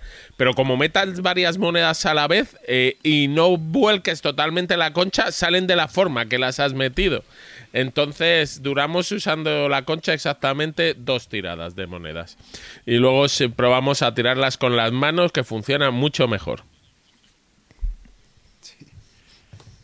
Pues sí, muy, muy bueno, Jin Yang. Exacto. Muy bien. Chema, ¿tú qué has jugado? Pues yo he estado jugando mucho eh, estos días a un juego que no creo que os suene, que se llama Seventh Continent. Eh, bueno, no sé, es el típico juego que hay que probarlo, ¿no? porque, bueno, o sea, la sensación, ¿no? No sé, o sea, o sea, me da la sensación de que no te puedes morir sin jugar a Seventh Continent mucha gente recomendándomelo y tal, y aparte va muy bien en solitario, ya verás, juega aventuras, aventuras sin fin, tal. Bueno, pues me compré la edición básica, aparte me tiraba mucho para atrás, que era un juego que, en Kickstarter, pues bueno, mm, no era caro porque era un montón de contenido, pero joder, ciento y pico euros, mm, pues picaba, ¿no? Luego lo vi también en la web que lo ponían en una oferta como a 120 y me lo estuve pensando y al final mm, pasé. Pero el otro día vi que había una edición estándar, que una edición estándar que solo, solo lleva mil cartas eh, y que valía 60 euros puesta en casa sin portes en 48 horas y dije, hombre, pues por este precio esto me lo hago. Y me lo pedí y me puse a jugarlo. Eh, aparte lo compré para llevármelo a Madrid y jugarlo con mi chica en pareja, con Keka, pensando es ideal, lo dejo allí y cuando vaya allí jugaremos y iremos avanzando, ¿no? y bueno, la verdad es, es ahí vino el drama, sí. Ah, porque, no sé, me dejó un poco desconcertado el juego, la verdad. Eh, es bueno, es un juego en el que exploras una isla eh, que es el séptimo continente, una isla ahí perdida, no se sabe bien bien dónde, en, el, medio del Pacífico creo que está. Y bueno, llevas unos exploradores que ya estuvieron allí por lo visto y y han vuelto y entonces pero mm, consideran que sufrieron una maldición en la isla y que tienen que volver para quitarse la maldición de encima, ¿no? Entonces deciden volver a la isla, montar otra expedición, volver a la isla y deciden ir en pelotas por lo visto, ¿no? A la isla, porque llegas allí y estás en una isla en la que no hay nada que comer, no tienes un mapa, eh, a pesar de que ya has estado y, tienes que comer de lo que da la tierra y te, fabricarte herramientas con lo que encuentras. O sea, no llevas ni un puñetero cuchillo, llevas una mochila vacía entonces, claro, a mí para esto ya me, ya me empezó a joder un poco la, suspensión de la incredulidad. En plan, esta gente se han venido a expedición tiesos, ¿esto cómo es? Pero luego es que el juego tiene un. El juego, bueno, vas, vas colocando cartas a medida que exploras, vas sacando cartas, te, te dice pon la carta 18 en juego, la pones y cuando la exploras le das la vuelta y ves lo que hay. Entonces las cartas pueden ser desde eh, animales que te encuentres para cazar, hasta peligros, hasta pistas para encontrar dónde puedes solucionar la maldición, etc. Lo que pasa es que el juego es tan tremendamente obtuso a nivel de, dificultad, eh, tan tremendamente arbitrario. O sea, yo, yo acepto que un juego sea difícil, pero me fastidia cuando un juego es arbitrario. O sea, la, la, diferencia entre un juego difícil y un juego arbitrario es que un juego difícil es un juego que me dice tienes que tirar un dado y solo tienes éxito con un 9 o más, un dado de 10, ¿vale? Solo tienes éxito con un 9 o más. Dices, bueno, esto es una putada, solo tengo un 20%, pero pero lo, tengo claro, ¿no? Y un juego arbitrario es un juego en el que me dice, no, aquí tienes estas dos cartas, como si fuera un, concurso de la tele, tienes estas dos cartas y esta pista. ¿sabes? Puedes acariciar la cabeza al enano o llevar la pelota de tenis mágica al Valhalla y tú dices, bueno, pues acariciaré la cabeza al enano, que debe ser lo suyo, y le das la vuelta y no, pues el enano te muerde los huevos. dices, ¿por qué? No lo sé. Te vuelves a encontrar las dos mismas cartas al cabo de 20 minutos de partida y dices, no, no, el enano no, que me ha mordido los huevos. Voy a coger la pelota de tenis y llevarla al Valhalla. No, pues la pelota de tenis era una granada que te explota. Y ahora lo que tenías que hacer era acariciar la cabeza del enano con Seventh Continent esa sensación es todo el rato. La arbitrariedad de que da lo mismo la, decisión que tomes porque nunca sabes si es la correcta y no tienes a qué agarrarte para saber si es la correcta o no. Y luego también un efecto que a mí me toca mucho las narices en este tipo de juegos, que simulan juegos de ordenador y para mí los simulan mal, como otra, otro juego que le pasa a Time Stories, que es la repetición y la repetición y la repetición. O sea, el rollo de em, te matan y tienes que volver a empezar desde cero. Y tienes que volver a empezar desde cero, a lo mejor cuando llevas 15 o 20 horas de partida acumuladas en varias sesiones, ¿no? Que dices, la sensación que me queda es como. Claro, vuelves a empezar y ya vas corriendo porque ya sabes lo que tienes que hacer y lo que no, y ta, ta, ta, ta, intentas llegar al punto donde estabas lo más rápido posible. Entonces, la sensación con la que me quedo es que. Esto también me pasa en el Time Stories cuando te dicen, no, vuelve para atrás y haz otro salto en el tiempo para seguir resolviendo el caso. La primera vez que te encuentras ante un dilema eh, irresoluble, estás como Indiana Jones al principio del arca perdida, aquello con el ídolo delante suyo y con el saco de arena en plan, a ver, ¿cuánta arena saco y lo coloco para coger el ídolo y que no me explote en la cara y ni se me active la trampa? Estás así, ¿no? Y entonces se activa la trampa y mueres. Y eso te pasa tres o cuatro veces. La quinta vez estás resolviendo aquello como el que está haciendo las compras en un supermercado de resaca después de haber salido de juego la noche anterior, que estás metiendo las cosas en el carro sin saber ni lo que haces, ¿sabes? Pasando por las estanterías y venga, venga, quiero acabar esto cuanto antes. Y con Seventh Continent me pasó esto, que la cuarta o quinta vez que había que repetir el escenario de inicio era, bueno, venga, corre, corre, corre, corre, corre, vamos a intentar llegar al punto donde estábamos lo más rápido posible. Y es jodido porque al final, cuando resuelves finalmente eh, la aventura, claro, la vez en la que la has resuelto es la vez en la que has jugado el 70% de la aventura con esa sensación de corre, corre, corre, corre, sin ningún tipo de pasión, ¿no? Y al final lo que se te queda en la memoria es esto. Entonces a mí me ha resultado una, una experiencia muy frustrante y muy, y muy decepcionante, de un juego del que me esperaba mucho. Creo que lo que comentas, creo que hay un trapi por ahí, la BGG, eh, que, que, que puedes... eh, o sea, para no empezar desde cero la campaña, no me digas cómo, porque no lo he jugado al juego, pero me suena haberlo oído en algún lado. Hay una carta, hay una carta en el juego, la carta 777, que puedes jugar con ella, que básicamente lo que te da es una vida extra. Cuando el juego te va a matar, el juego se, tienes una- un mazo de habilidad del que vas sacando cartas para resolver las acciones y que aparte también te da objetos y material que puedes usar y tal. Entonces, cuando se te acaba ese mazo, lo vuelves a utilizar y la segunda vez, no que se te acaba, que te sale una carta de maldición que hay en el mazo, que cambia con la maldición que estés jugando. La segunda vez que te aparece esa carta, eh, eh, mueres. Bueno, la segunda vez que te aparece una carta de maldición cualquiera, una vez el, mazo ya la has gastado, mueres. Entonces esa carta 777 te permite reutilizar una vez más el mazo, ¿sabes? Tardas más en morirte. Pero, mm, todas estas cosas, en estos juegos es verdad que acabas haciendo trampas siempre. Pero a mí, a ver, la verdad, eh, a mí no me llama, o sea, tener que empezar a, a decir esto me lo salto, esta carta haré que no la he robado, esta tirada de dado voy a hacer que no la he visto y para acabar el juego, eh, claro, llega un momento que estoy jugando en, en- en mecánico, en modo automático, ¿sabes? No, no, no me gusta tener que jugar así. Yo lo que tuve que hacer para acabar la aventura fue eh, porque hay momentos en el juego en el que estás en una isla, por ejemplo, coges un barco, te vas a la isla de enfrente y te dice, vale, retira todas las cartas de juego y pone en juego la carta 702, que es la carta de la isla nueva a la que vas.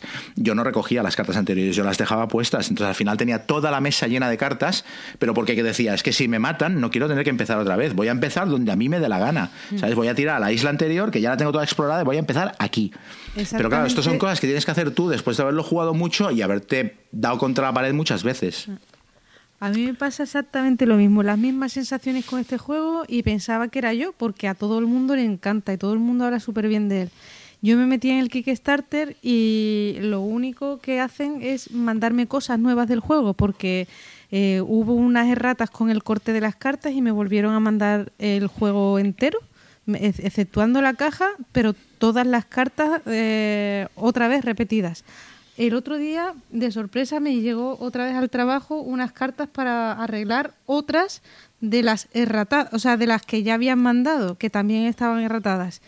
Y yo lo he jugado un par de veces y me- es que son las mismas sensaciones. La sensación de tener que tener que hacer trampas durante todo el juego e inventarte home rules para mejorar un diseño Sí. que es un poco que, que no, que es que no, yo no lo veo, vamos. A ver, yo siempre con estas cosas, yo siempre digo que yo no vengo de la cultura del videojuego. Entonces yo no... A mí me cansa esto de tener que repetir y repetir y repetir y repetir. Pero es que creo que se puede diseñar mucho mejor un juego en el que tengas que repetir las acciones. O sea, si es un juego que está preparado para jugarlo y salvarlo, eh, hay maneras mejores de resolver ciertas cosas. Para que no tengas que jugar siete veces lo mismo, de otra vez tengo que pasar por aquí para ir a la, ¿sabes? A la tumba donde está el crucifijo de los... Tío, no sé. Mm, No, simplemente no es un juego. Descubrí que no era un juego para mí. A mí sí me ha gustado mucho, ¿eh? A mí no me importa lo de repetir, tú buscas cómo optimizar y oye, esto es buscar la optimización. Eso sí, lo que para eh, puedes probar ya es el nuevo el Time Stories que han sacado las nuevas versiones, ya no hay saltos atrás. Ya han dicho eso, Hombre. que la gente se ha cansado de volver a repetir la misma historia. Pero ah, Es que era ¿cu- fatal, cu- eso. ¿Cuántas expansiones les ha llevado a corregir eso? no han decidido cambiar, hacer la- el nuevo arco, la nueva historia. Y ah, es lo que han cambiado, oye. Está, y es a no- partir de ahora, o sea, las nuevas expansiones que salgan ya no es necesario volver atrás, pero las de Es- antes no hay nada... ¿o No, cómo? claro, porque es que ellos han sacado ahora la, el arco, las anteriores eran el arco blanco y ahora es el arco azul, que estas además esto, eh, son autojugables, cada una de ellas, ya no te hace falta una caja básica que viene con una aventura, Ah. sino que cada una va- viene con la suya. Y eh, uno de los mecanismos que han quitado porque la gente se quejaba es lo de repetir. Yo todavía no las he probado porque ya al final mis amigos se cansan de jugar conmigo en inglés, eh, pero eh, o podéis intentar probarlo cuando lo veáis que Mira. lo que no os gusta lo han quitado. Sí, porque el Times Bueno. Story a mí me, me gustó, pero era eso, lo de los saltos, digo, otra vez empezar la misma partida. No, es que es algo que a mí no, no me termina de convencer, ni en este ni en el Seven Continent. Pero si lo arreglan, pues el, el resto sí, sí que me, me gustó bastante. Bueno, en el, Time Stories tienen que arreglar eso y luego tienen que arreglar un poquito la narrativa, porque yo, a ver, yo he tenido sensación, yo he jugado tres historias, yo, he hecho todo lo posible para que el Time Stories me gustara, he jugado tres partidas, que esto generalmente si no te- es el típico juego que no lo haces si no te gusta, igual que al Seventh Continent le he metido igual 20 horas de juego, ¿eh? o 25. Eh, yo he jugado tres historias del Time Stories y, a ver, había en una en la que hay varios personajes que pueden ser la solución al problema y hay como seis diferentes, no voy a decir qué aventura era para no spoilear y, y las pocas pistas que tienes te conducen y al final cuando ves que no has acertado y que no era ese personaje y cuáles eran las pistas para acertar que era el personaje tienes la sensación de que el juego te está tomando el pelo y esto me ha pasado en dos de las tres aventuras que he jugado de Time Stories. En, en- en la de los dragones eh, que es medieval fantástica no porque es más aventura o sea no dependes tanto de hacer puzzles sino que hay más combatillo y tal pero en las otras dos sí que tuve esta sensación de bueno el juego me está tomando el pelo porque esto no había manera no había manera de acertarlo Eh, sí, la había. menos mal No quiero ser malo, pero sí la había, ¿eh? Me quedo más tranquilo. Lo que ocurre es que sí, son... eh, a veces eh, todo estos juegos de puzzles, si hay veces que dices, oiga, señor diseñador, si usted estará muy bien en su casa y lo verá muy claro, pero de alguna pista más.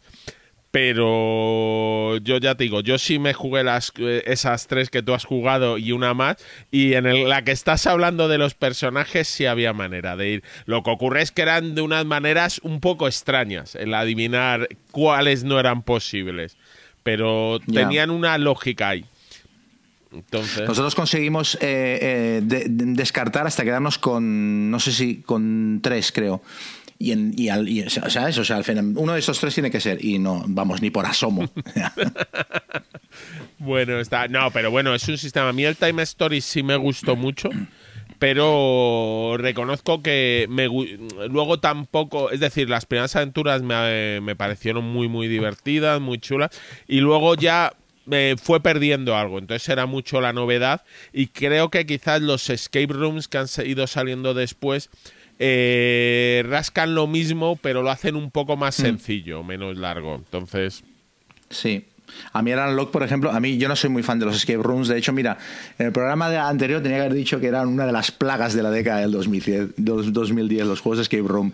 Pero el Unlock me parece que es muy chulo, que es, que es el que mejor ha resuelto, mm, ¿sabes? Todos los problemas que plantean este tipo de juegos y todas las mecánicas. Creo que una con un mazo de cartas ese juego lo hace muy bien. Son puzzles jodidos, pero... Pero bueno, mm, la mecánica funciona, la duración está muy acotada y todo bien. Muy bien, pues nada, pasamos al siguiente juego. Si queréis os hablo, os hablo yo, que no he hablado todavía. Voy a hablar de eh, Judge Dredd Helter Skelter, que es eh, El diseño. Bueno, es Wildlands con el tema de, de Juez. Bueno, brevemente, por si hay alguien que no lo haya jugado, pues es un juego de minis de Martin Wallace. eh, pues eso, donde controlamos a un equipo de personajes que se va desplazando por el tablero. Y bueno, el objetivo es encontrar cinco cristales de su facción, o bueno, cristales de su facción, o eliminar eh, a, soldados de, de los rivales, ¿no? Con el objetivo de conseguir cinco puntos de victoria, ¿no? Y el que los consiga gana la partida. Y bueno, eh, tienes para eso una siete cartas en la mano y bueno, la gracia del juego es un poco la gestión de la mano, ¿no? Tú en tu turno puedes hacer las acciones que quieras gastando cartas, pero claro, sabiendo que solo vas a reponer tres y que luego pues te, las, pueden devolver. Que me la verdad que me ha- había jugado a Wildlands, me gustó. Este jugador lo he jugado ya tres veces, también me ha gustado mucho. La verdad que comparando los dos juegos no cambia, cambia casi nada. Eh, aparte del tema, pues cambia un poco que cada facción eh, hay uno de los personajes que tiene como un poder especial. Y luego creo que el- lo que en Juez llaman pues la habilidad de PSI pues que no que te obliga a jugar una carta defensiva para que no te afecte. No sé si lo tenía el Wildlands aparte de eso eh, pues bueno son juegos iguales. Vamos es el mismo juego y ya pues eh, la gente que le guste más un tema u otro pero bueno, a mí me ha, gustado muchísimo. La verdad que hablábamos antes un poco de Martin Wallace.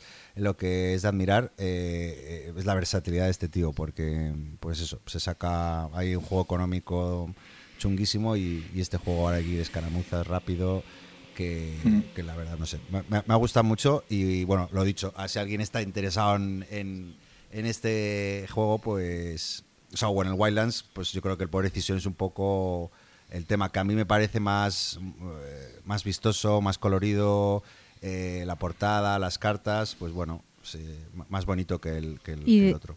¿Y de este también van a sacar expansiones? Sí, van a sacar expansiones Sí, y sí. de hecho, bueno, lo que he leído, una que es con un modo solitario, que no sé para qué, porque bueno, la gracia del juego es darse de leches, pero bueno. Claro. Eh, eh, no lo sé cómo, pues a lo mejor habrá cuatro bots ahí dándote de leches también o tres, pero sí, eh, sí que está, sí que está anunciado. Igual que, bueno, eh, Osprey ya, ya lo anunció, ya lo hizo con, con la expedición perdida, ¿no? Que, que era un tema un poco de aventura de- en el Amazonas y, y luego hizo lo mismo con Juez Dredd. Pues bueno, pues, pues sigue en la misma línea. Que me parece un poco raro porque al final, bueno, tendrán los derechos de Juez Dredd, pero claro, explotarlo en un mismo juego que ha sacado meses antes me parece raro, pero bueno, no sé. Bueno, de hecho van a el, el, el Helter Skelter es todo todo el universo de 2000 AD. O sea, en teoría van a sacar también Perro de Estroncio y otros cómics de la, de la editorial con el mismo sistema de juego, usando la caja básica del, del, del Helter Skelter, creo. Sí, ¿no? Y añadiendo ahí cositas. Pero ¿no, ¿no os parece Sí. raro, ¿no? Que, que si tienes la licencia que deberían probar a hacer algo nuevo, ¿no? En vez de, de copiar juegos. Sí, que- no sé, no sé si es que la pillaron cuando ya tenían los dos juegos hechos y dijeron, mira, aprovechamos, hacemos un reskinning y pa'lante, ¿sabes? Sí. Porque es que los dos juegos del juez Dredd han salido con muy poca diferencia de, de tiempo. Sí, igual es a, a eso, al Lux Expedition y, a- y al Wildlands, pero bueno. Sí. También hay que decir que el de, el de Juez Dredd es como 30 euros más caro, ¿eh? O sea, el Wildlands vale 50 y este vale como 75, 80. Venga ya. Bueno, eh, la, la producción es brutal, ¿eh? Te viene todo ahí en cajitas con plástico, las minis cada Sí, una sí. en su sitio específico. eh, la verdad que... Y muy bonito también el arte de las cartas y todo. Yo tengo todo lo, todo, todo, todo lo de Wildlands porque me gusta mucho. ¿Los y, mapas y también, dije, Chema? "Va, jue- pu- sí, todo. y, no, el, No, el- que tengo todo lo de Wildlands, que soy muy, muy friki del, del juego, me gusta mucho. Aparte me parece muy fácil de sacar a mesa, lo que ya hemos comentado, que eh, es un juego que al final lo- le sacas mucho partido. Y dije, va, Juez Dredd pasó porque va a ser lo mismo y tal, aunque el Juez Dredd a mí me enamora el personaje. Y el otro día vi que sacaban de expansión la, casa, la caja de los cuatro jueces, los Dark Judges, el juez muerte y tal, y dije, la cagamos. O sea que voy a pasar por caja a Estás a retratarme. tiempo, claro, estás a tiempo a vender uno y... o Bueno, vender los dos. Muy bien, ¿quién le apetece continuar? Yolanda, te toca a ti. Venga, pues otro juego que he jugado eh, yo y, y todo el mundo, porque es el juego de moda ahora mismo, es el Everdell. Es un juego que lo jugué hace tiempo, pero la copia en inglés y lo estaba jugando. A mí me pasa una cosa con este juego, que lo estaba jugando en la primera partida y estaba diciendo, me encanta, pero para jugarlo en solitario o como mucho a dos, porque es un juego que a tres o cuatro eh, dura demasiado la partida y demasiado eh, multisolitario de, estar bajando tú tus cartitas y tampoco prestar mucha atención a lo que están haciendo el resto. Y, es lo que me ha pasado. Ahora me lo he comprado y mm, jugué las primeras partidas y- y del tirón quería el, el árbol de madera, las monedas de oro, buscándolas, no sé qué. Y digo, ¿pero para qué? Si es un juego que el otro día me dijeron de llevarlo al club y tal, y digo, si es que a cuatro esto yo no, no lo veo. Y entonces me frena un poco. Y, y nada, es un juego que todo el mundo está diciendo que es muy familiar, pero tampoco lo veo para nada familiar, porque es un juego de desarrollo de cartas, de crear tu, tu propia ciudad bajando hasta 15 cartas, y, haces muchos efectos, muchos combos, muchos... Eh, hay un momento en la partida que bajas una carta y activa los poderes de otras cuantas que tengas bajadas. Entonces, yo para mí eso no es un juego familiar. Y, y entonces yo creo que es un juego que al final voy a disfrutar mucho en solitario. Eh, ya llevo unas cuantas partidas y lo estoy disfrutando bastante y para jugarlo yo pues mira, me quedo con el arbolito, las monedas de, de cartón y ya está. Y, es un, juego eso que sobre todo voy a jugar en solitario, que está muy chulo, pero que la gente no se vuelva loca ni con el pensando que es un juego a lo mejor que va a funcionar para la familia, porque yo no lo veo tanto así. No sé, vosotros supongo que lo habréis jugado también, no sé qué, qué pensáis sobre esto. Yo no lo he jugado, no me atrae mucho, la verdad. No, sé, no... A ti los animalillos en general es que no te llaman, menos tu perro, pero el resto de animalillos, ¿verdad? No, no te motivan. Le, inquietan. Me inquieta, me inquieta. A mí me parece un juego muy bonito y muy del montón, la verdad. O sea, yo lo jugué y me quedé un poquito igual. O sea, no hubo ninguna mecánica en que me volviera loco. Me pareció que estaba todo muy correcto, que es precioso. Me pareció que era eso, que era un, solitario multijugador. Y luego tiene un componente, tiene, o sea, para mí, a mí lo del árbol me, me, me, raya mucho. O sea, me parece que es un es un em, montas un pesebre ahí para jugar y luego durante la partida es un, es, es, un peñazo el árbol. O sea, aparte de que tienes que ponerte todos como si estuviera, ¿sabes? Como si estuvieran mirando una pantalla todos los jugadores delante del árbol, porque si no, al que le toca jugar detrás está ahí como asomado. Es un poco incómodo. Y luego tiene... Sí, y luego también lo de poner cartas encima del árbol, a mí el, lo que nos pasó cuando lo jugamos, lo jugamos un par de veces, es que para verlo. claro, pero te acabas olvidando de que las cartas están allí. O sea, hay, cartas que no utilizas, que no compras, mm. simplemente porque están puestas a cierta altura del árbol y, es que te olvidas. O sea, estás por en el tablero. Y lo que he hecho ahora es ponerle peanas a las cartas. Yo, aunque juegue sola con él, me monto el árbol. O sea, yo me monto el, Belén. Pero le pongo las, los stands, los, las peanas, y ya se quedan de pie y las ves perfectamente. Y pero sí. Es que tienes que montar un árbol con unas peanas para poner las cartas, es que es de locos. Es de locos, es de locos. Pero y lo bonito que queda, y, y, las cartitas ahí metidas en el tronco del árbol, dándole ese misterio. No, no, no. A mí me, me flipa. El, las ilustraciones y lo que es pues el, tablero, ese mm, prado que, que hay, me parece mm. una chulada. Poco funcional, es verdad, pero a mí me encanta.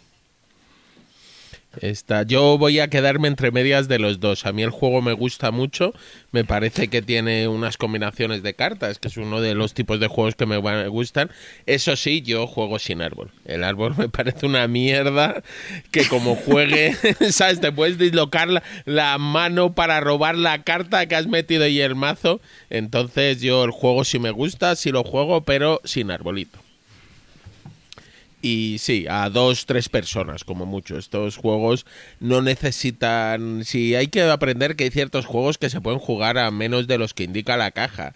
Que el número que ponen en la mm, caja mm. es para vender, pero no es necesario. Mm. Oye, ¿y lo veis familiar vosotros? No, yo para nada. A mí eso, a mí también me sorprende mucho como que, que lo estén vendiendo, ¿sabes? Rollo eh, bueno, supongo que, que, igual es por la, por, la estela del Wingspan y de juegos así, pero yo no lo veo familiar para nada. Mm. Es que es mucho de activar cartas y estar muy pendiente de lo que tienes en el tablero, de crearte combitos, mm. aunque tampoco son combos super tal. A ver, es un juego al ser bonito, desde luego, es que el concepto familiar es como siempre, oye, el que las familias pueden jugar a cosas muy avanzadas. Eh, yo lo veo pues como un paso siguiente al haber jugado un Winspan. ¿Te ha gustado el Winspan? ¿Quieres un poco más? Pues sería el siguiente paso. Si es más complicado que el Winspan, las cartas comban más, pero es que el Winspan tampoco lo llamo un juego de inicio familiar. Entonces, eh, no sé, tampoco llega a ser de los más complicados de combos. Y supongo que lo que ocurrirá es también, eh, si lo juega gente que no ha jugado tanto, pues tampoco optimizará tanto sus jugadas. No, y, yo sobre todo lo veo por eh, las activaciones que tienes que hacer en tu turno, que no se te vaya la cabeza, tienes siete cartas bajadas y una te pide que tengas no sé qué, que te da no sé cuánto, y, y eso para mí no es, no es, un juego familiar. Y luego otra cosa es que si hay mucha diferencia mm, de conocer al juego a otro que no lo conoce, pues como las rondas no tienen un final, sino que puedes estar ir haciendo cosas hasta que puedas, pues mm, puede ser que a uno les dure bastante, bueno, no bastante, no, no me voy a pasar, pero que les dure más la partida mientras los otros están mirando un poco lo que hace el otro. Entonces, hay, tiene muchos componentes, pues eso, que no, que no lo catalogaría de, familiar. Pero bueno, resumiendo eso, un juego que está muy bien. Eh, a mí, sobre todo, me gusta jugarlo en solitario y lo único eso, que ni lo veo familiar ni, ni lo veo para jugarla eh, para jugarlo a tres o, o cuatro jugadores. Me quedaría en dos como mucho. Muy bien, pues eso ha sido Everdell. Eh, Guille, ¿qué has jugado? Cuéntanos. Pues yo os voy a hablar de uno que estoy jugando recientemente, que es uno que me compré en Essen, que es el Clank Legacy. eh, y que la verdad es que nos ha sorprendido mucho. Me, han Eh, soplado, me han soplado que estás como loco con ese juego. Sí, me ha gustado. He de reconocer que en las partidas te pasas más tiempo pegando pegatinas y escribiendo cosas que jugando. Pero es un legacy muy entretenido donde pasan muchas cosas y luego te juegas tu partida de Clank, que tienes que ir a la casilla X y sale una misión, que vas a hacer otra a la vez que vas haciendo lo normal de un juego de Clank. Entonces, eh, a mí el Clank, que es un juego de construcción de mazos en el que todos entran en una mazmorra a robarle los tesoros al dragón y luego el dragón se enfada y va cargándose a los aventureros, me gusta mucho como la idea. Y este Clan Legacy me, me- me ha gustado, la verdad. Yo los juegos Legacy reconozco que los veo complicados cuando no son cooperativos, porque mm, a veces puede quedar gente menos interesada o el que ve que no puede ganar que le tenga menos ganas, pero en este nos está gustando mucho a todos, ya te digo, por esa posibilidad, esa cantidad de historias, de cosas que te va cambiando, entonces nos ha gustado mucho. Qué bien, qué bien suena. Eh, una pregunta, eh, a lo mejor Chema, que tiene ahí contacto directo, eh, ¿está anunciado en español? No está anunciado, pero lo, lo van a publicar. A poco que puedan lo van a publicar. No van a publicar el Clank in Space porque incluso la propia editorial les, les desaconsejó hacerlo. Fue como un, un invento que hicieron y ellos mismos no quedaron del todo contentos. Creen que es mejor que siga publicando el Clank estándar con las expansiones, pero el Legacy, a poco que puedan, a menos que les pidan mucha pasta, lo van a publicar. Pero había un problema de licencia, porque el problema es que el Clan Legacy hay otro licenciatario que es Penny Arcade. Entonces no sé si han podido solucionar ese tema, porque eh, tú juegas con algo de la Acquisition Incorporated, que es como su franquicia para Dungeons and Dragons o alguna historia, entonces no sé si lo va a poder sacar de Vir, es lo que ha comentado. Posiblemente será por el problema de pasta, si no lo pueden sacar porque, ¿sabes? Porque tengan que comprar otra licencia o algo así. Sí, será al final el dinero es lo que suele solucionar estas manda. cosas. Y eh, es verdad que lo mismo que he hablado antes, en este se lee bastante, entonces no es recomendable para gente que no tengan al menos alguien que tenga un nivel alto de inglés en el grupo. Entonces, si no esperar, eh, hay que con Yo un poco de suerte de lo saque. muchas, muchas ganas, pero me, me voy a esperar porque es un juego que este sí que saco yo más en casa. No, no es que sea familiar tampoco, pero que sí que le veo yo para, para jugarlo más al, eso con, con la familia y con Carlos, con mis primos y tal. Y claro, el, el- el inglés es un problema, entonces prefiero esperarme. Este es el típico que sí que, esperaré y ojalá lo saquen porque el clan básico, o sea, el, el primero, me encanta y, y este estoy deseando jugarlo también. Y si dices tú que es bueno, pues ya está, ya lo tenemos hecho. Aparte, una cosa que dicen que me, me gusta especialmente del Clan Legacy es que es un juego al que le sacas partidos de la primera partida. Porque luego yo comentaré otro juego que tiene versión Legacy y de las 12 o 15 partidas que juegas, las cuatro primeras son como un tutorial y dices, bueno, yo ya sé jugar, ¿no? O sea, de hecho, el que se compra un Legacy es que por lo general ya ha jugado la versión normal del juego y por eso se la compra. Entonces, claro, que te hagan un tutorial, es- sientes que estás perdiendo partidas, ¿no? Y por lo que me dijeron, el Clan Legacy mola desde la primera. Sí, la primera partida tú ya estás jugando una partida de Clank. Eh, y además, eh, puede que te quiten un par de cositas de las que tiene el clan normal, de algún ítem, algún tal, pero como te meten lo de los descubrimientos, estás jugando una parte de clan completa y además con ganas de investigar más.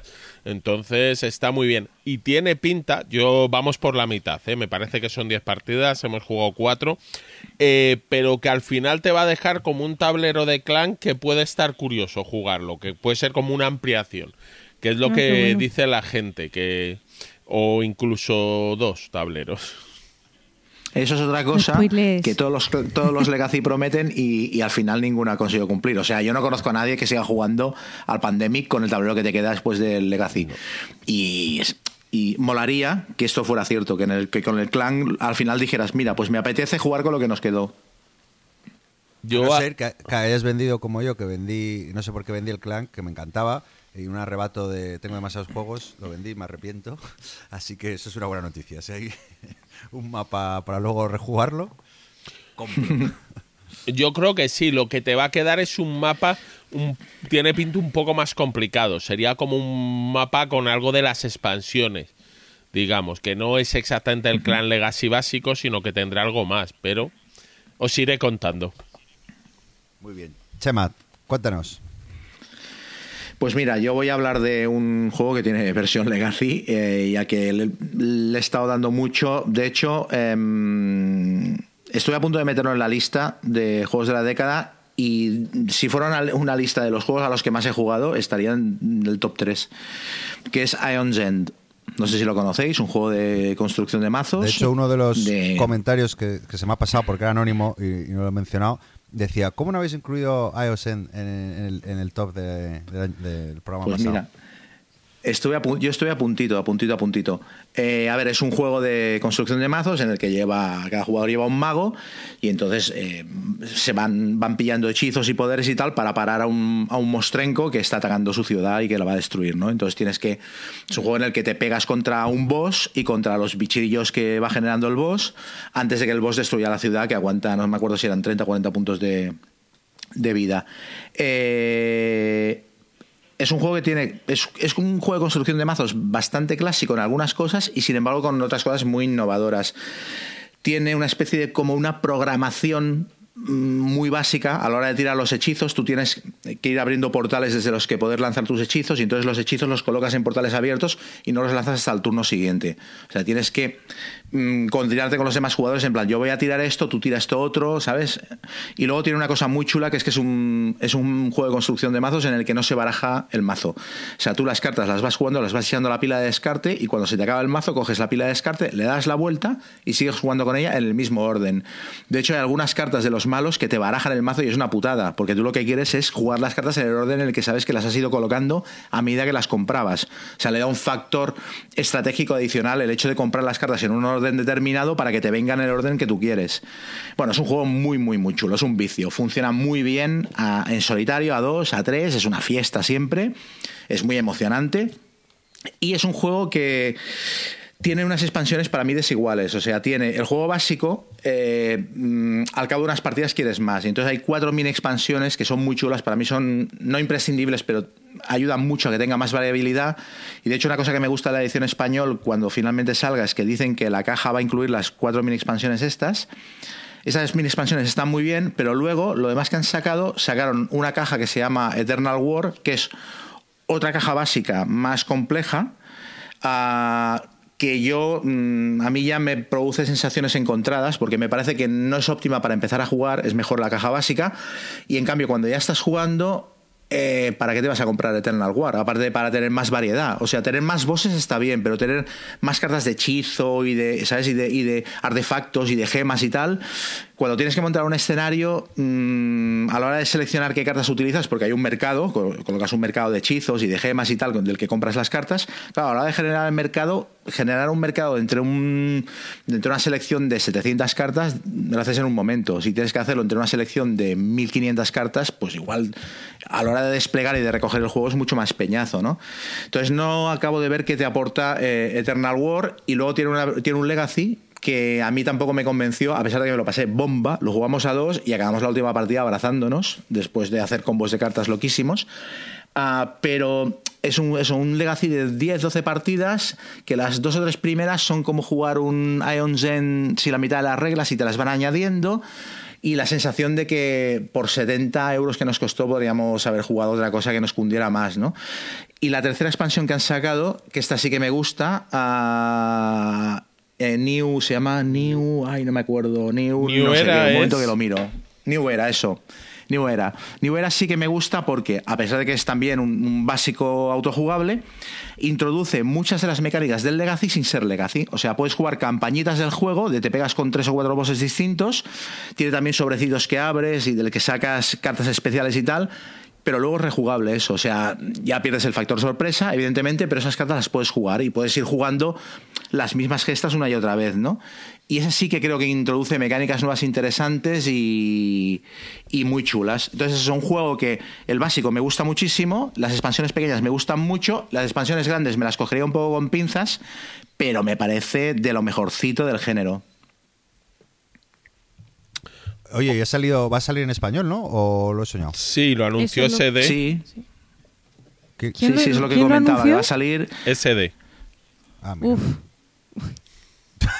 y sí. Ese puff. Bueno, saldrá saldrá dos veces, ¿no? Saldrá una vez y luego saldrá la segunda vez cuando te envíen a casa todas las y cartas con corregidas. muchos comunicados de por medio, aclarando Exacto. cosas y... Malvado. Pero la edición tiene buena pinta. Esto de que te metan las expansiones, eh, mm, a ver, a mí me parece muy chulo. Luego ya veremos. Igual la edición es una castaña. Yo, desde luego, yo ahora lo tengo todo en inglés y a mí que no me busquen, pero No, yo Sí. sí. yo sí que tengo un montón de ganas de tenerlo. Tiene texto y yo preferiría la, la, la- la edición en español. Pero esperaremos a ver qué tal sale. Es un juegazo, ¿eh? Sí, Pero un juegazo. yo, yo comparto la opinión. Yo me de hecho la campaña, a mí, salvo, a mí la Legacy sí me gustó, me pareció muy entretenida. De hecho, me la he jugado dos veces. Y respecto al War Eternal, lo que añade es que los monstruos, los malos finales, eh, a mí me parece que son un poco más difíciles que los del básico. Entonces te añade ese plus de dificultad cuando sabes jugarlo.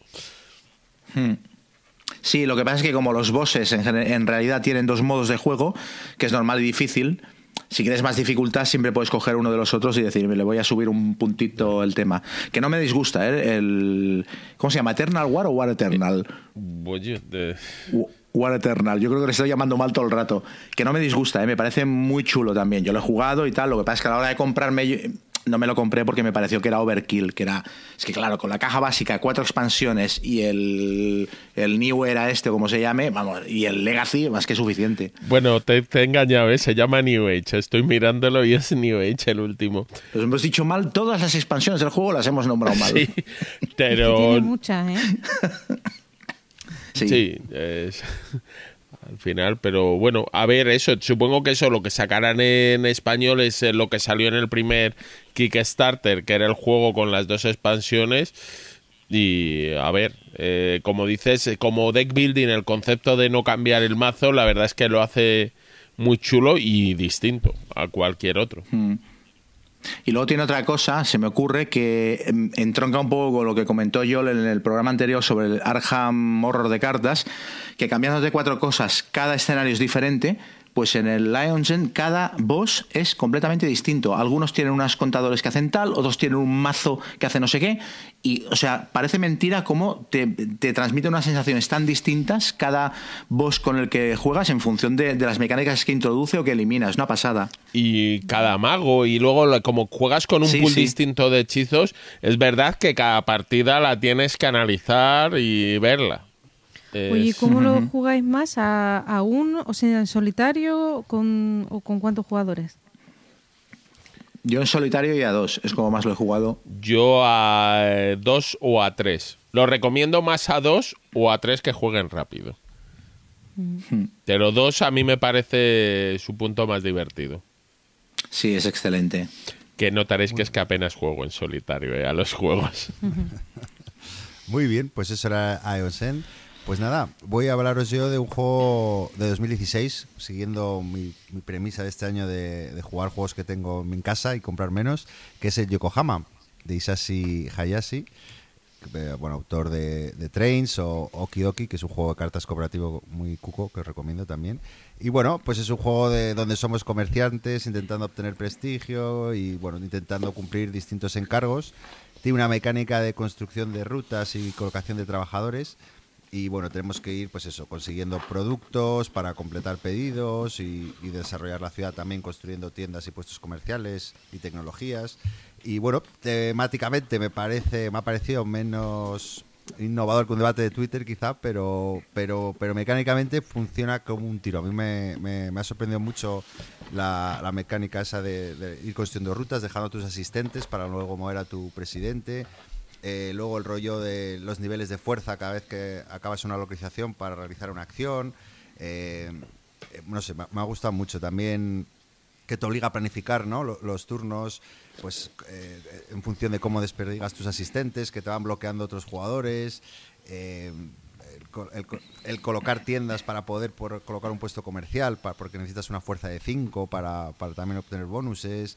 Y no sé, muchas vías ahí para conseguir muchas cosas, eh, rapidito también, no se hace muy largo, eh, fácil de entender, aunque tiene sus cositas, pero bueno, me ha parecido un euro medio muy fino. No sé si os gusta, ya sé que es un juego un poco antiguo, pero... A mí me pero- encanta y me encanta tanto que eh, el, el Yokohama lo sacaron a través de Kickstarter y eh, una edición deluxe, creo recordar, que a la que no entré, pero hace poquito volvieron a hacer un Kickstarter donde te para o sea era un eh, creo que es el Yokohama Duel que es eh, Sí, pues el de dos, ¿no? Sí, de dos jugadores y tenías la posibilidad de apuntarte eh, al, al al deluxe otra vez, al, al ¿cómo se cómo se dice? esto? Sí, deluxe, ¿no? Sí, sí, es Sí, la cuando- versión deluxe. Sí, para mejorar simplemente los componentes Ah, que los- ya tienes, es como una El actualización. upgrade pack.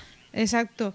Y me apunté. pack de mejora. Sí, sí, un pack de mejora y, y ahí estoy apuntada y me debería de llegar por, si no se retrasa, claro, por abril o por ahí. Y es un juego que también me encanta por, por todo lo Este que lo has publicó en Sí, Two Tomatoes lo tiene en... Dos Sí. Tomatoes, eso. Solo ¿Y la edición en español qué que tal? no es una edición en español. O lo han cambiado después o al principio las cartas venían en inglés. Sí, Te venía Hostia, una ¿qué dices? traducción, pero venían en inglés las cartas. creo que ya lo han cambiado eso, ¿eh? Ya lo han que cambiado. creo Ah. que mi edición es completamente en español, creo. Sí, yo Y- creo recordar también, pero bueno. ahora- Sí, ahora sí, pero, eh, pero en un principio es verdad que las primeras copias pues chocó un montón porque, porque venían en inglés y decía, joder, me esperaba la edición en castellano para que me pongan luego las cartas con los nombres en inglés y tal, pero, pero eso creo que lo arreglaron. Y el tema de la creación de rutas y luego em, el, el- el- el hacer tus acciones, por, e- o sea, a, a consecuencia de esa creación de... ¿El qué? No, no, eso sí, sí. eh, que es estaba como apoyando. un minijuego dentro del juego y a, y a mí eso me encanta. Es, es una mecánica que me pareció muy chula y es un juego muy agradable de jugar. Está guay. Sí, la verdad que sí. ¿Has jugado a- ¿Habéis jugado alguno al, al Duel? Que me, me, me causa cu- curiosidad. A mí que me gusta mucho. no es que todavía no ha salido. Ese Ah, no ha salido sí, no. sí, directamente. Y Lo van a mandar es- incluso más tarde que el pack de, de actualización para el Yokohama, o sea que estaba previsto para más tarde. Pero Ah, en amigo. teoría creo que era para finales de este año. Ah, pues sí que se ha retrasado porque era del 2018 anunciado, ¿no? Si no... Mm, de- igualmente El- el... juego se juega muy bien a dos. Yo el del duel no entré, yo sí tengo la versión deluxe, pero del, del duel per se porque me parecía eso, que Pero no, no, no le hacía falta. Demasiado hueco, o sea, me refiero que No, al pero final- quitas tableros. Ah, bueno, es sí, verdad, se quitan claro, claro. tableros O sea, y sí, y a- a- funciona muy bien también a dos. ¿eh? Yo lo he jugado y muy bien. Ah, mira, Ah, mira, pues buena, buen dato, buen dato ese. Lo que pasa que el duel, eso me imagino que cambiarán mecánicas y, Sí, a- y- y creará más tensión, supongo, lo que hagan. Todavía Claro, sí, más. algo, algo, Algo harán para que todavía brille más a dos, está claro. Muy bien. Oye, chicos, llevamos ya casi dos horitas. No sé si queréis o hacemos otra ronda muy breve, rápida, o, o finiquitamos aquí. ¿Cómo lo veis? Yo si, Si queréis, queréis, hacemos- Yo otra ronda, ¿no? Venga, Una- otra ronda, pues venga. yo la mía súper rápida, ¿vale? Venga, pues yo- una rápida cada uno y, y cerramos. Mira, si antes os hablaba del Everdell que me encantaba jugarlo en solitario, Eh, el Paladines del Reino del Oeste lo he jugado esta semana y cometí el error de preparármelo para jugar la primera partida en solitario y se me hizo insufrible, horrible. El juego en solitario, mm, de verdad, eh, es por lo menos la primera partida, ¿vale? Lo que sí, bueno, pues mm, mm, a pesar de esta mala experiencia de jugarlo en solitario y que veo que no es un juego para jugarlo en solitario, creo que a dos y solo a dos, porque a tres y a cuatro se puede alargar muchísimo y hacerse más pesado, pero a dos creo que es muy buen juego es muy multisolitario, es una colocación de trabajadores donde tienes un tablero eh, donde pones tus trabajadores, pero en tu propio tablero, no en un tablero central. No. Entonces, al final, eh, la disputa mm, va a estar más en, en, que no te quitan una carta o en, un tema de bueno de una inquisición que surge cuando te retiras no sé cuántas monedas dependiendo del número de jugador del tablero por una acción de sospecha, no sé cuánto. Total, que hay poca interacción, es muy multi, solitario multijugador, pero creo que tiene muy buena pinta y yo creo que a dos va a funcionar, pero en solitario no, no es recomendable. Hay gente que se compra estos juegos pensando en jugarlo en solitario y tal. Este creo que no funciona, pero ya os digo que tengo muy buenas sensaciones para jugarlo a dos. Así que muy rápido, muy breve y el siguiente.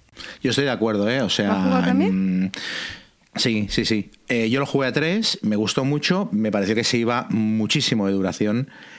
Y a uno no me interesa, o sea, en solitario no, es un juego que me interesa especialmente, pero creo que a dos es, debe ser su, su punto dulce. De hecho, a mí, al final, me gusta más el Arquitectos, pero creo que el Paladines, mm, aunque no se parecen en nada, solo en, el look y en el tema y tal, el Paladines sí que lo jugaría más a dos que el Arquitectos, posiblemente. Y para tres o más elegiría el Arquitectos. Muy bien, pues Chema, venga, ya que estás.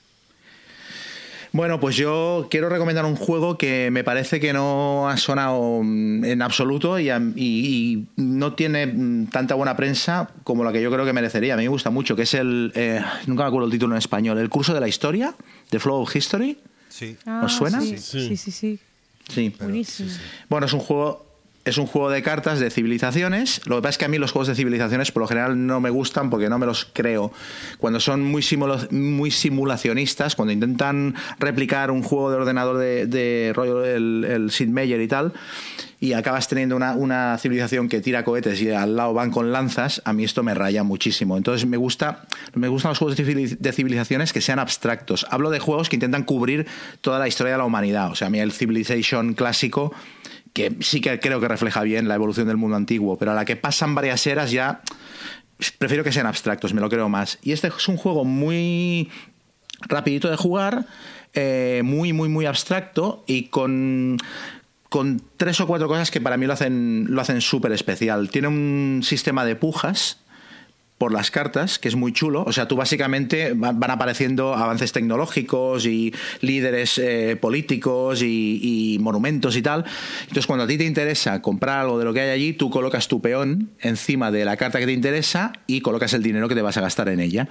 Y si cuando te vuelve a tocar la carta sigue allí, puedes utilizar una acción para, comprártela. Pero si durante la ronda alguien eh, te la levanta, Se la lleva. Entonces te da el dinero, o sea, te da el dinero que has pagado por ella y se lleva la carta. Y entonces lo bueno que tienes es que tú recuperas el dinero que habías pagado por la carta y te llevas algún dinero extra de la banca, por así decirlo.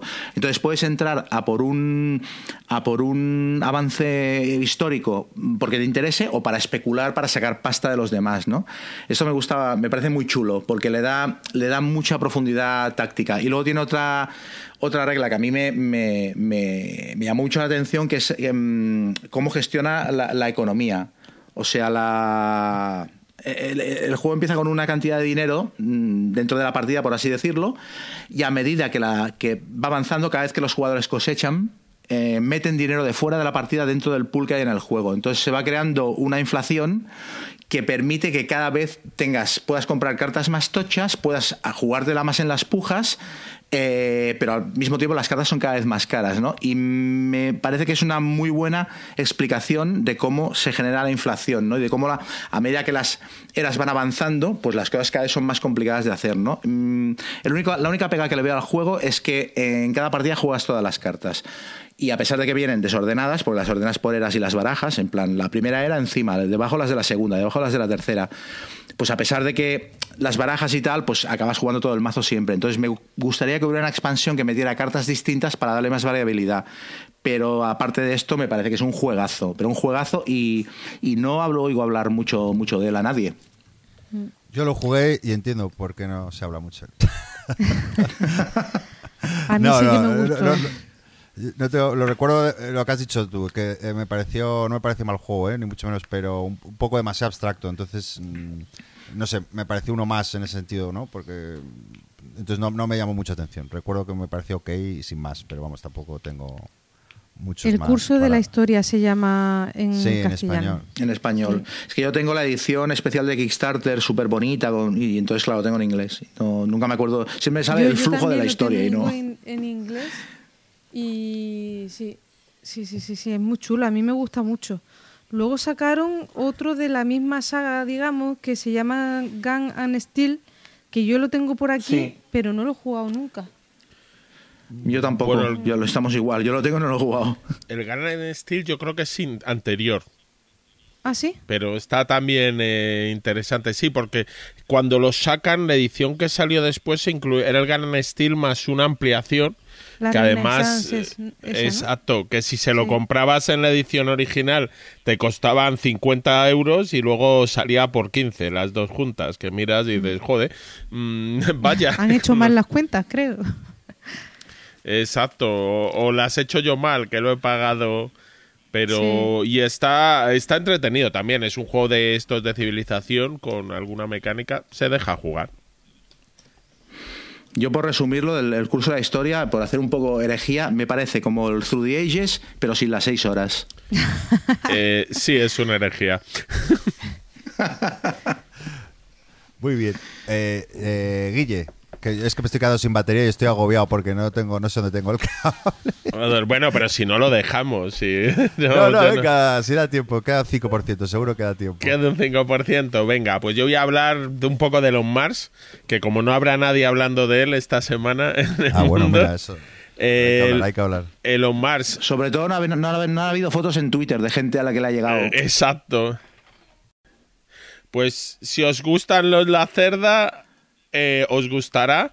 Es un juego como los suyos, poquitas acciones que van imbrincadas. Parece que se que corresponden con el tema. Cuando las entiendes y vas viendo cómo va el tema, vas entendiéndolo. Las primeras partidas se hacen duras y ves que te faltan recursos, acciones y te falta de todo y las siguientes te sigue faltando, pero notas un poquito menos la sensación de algo y ya crees que estás haciendo algo nuevo.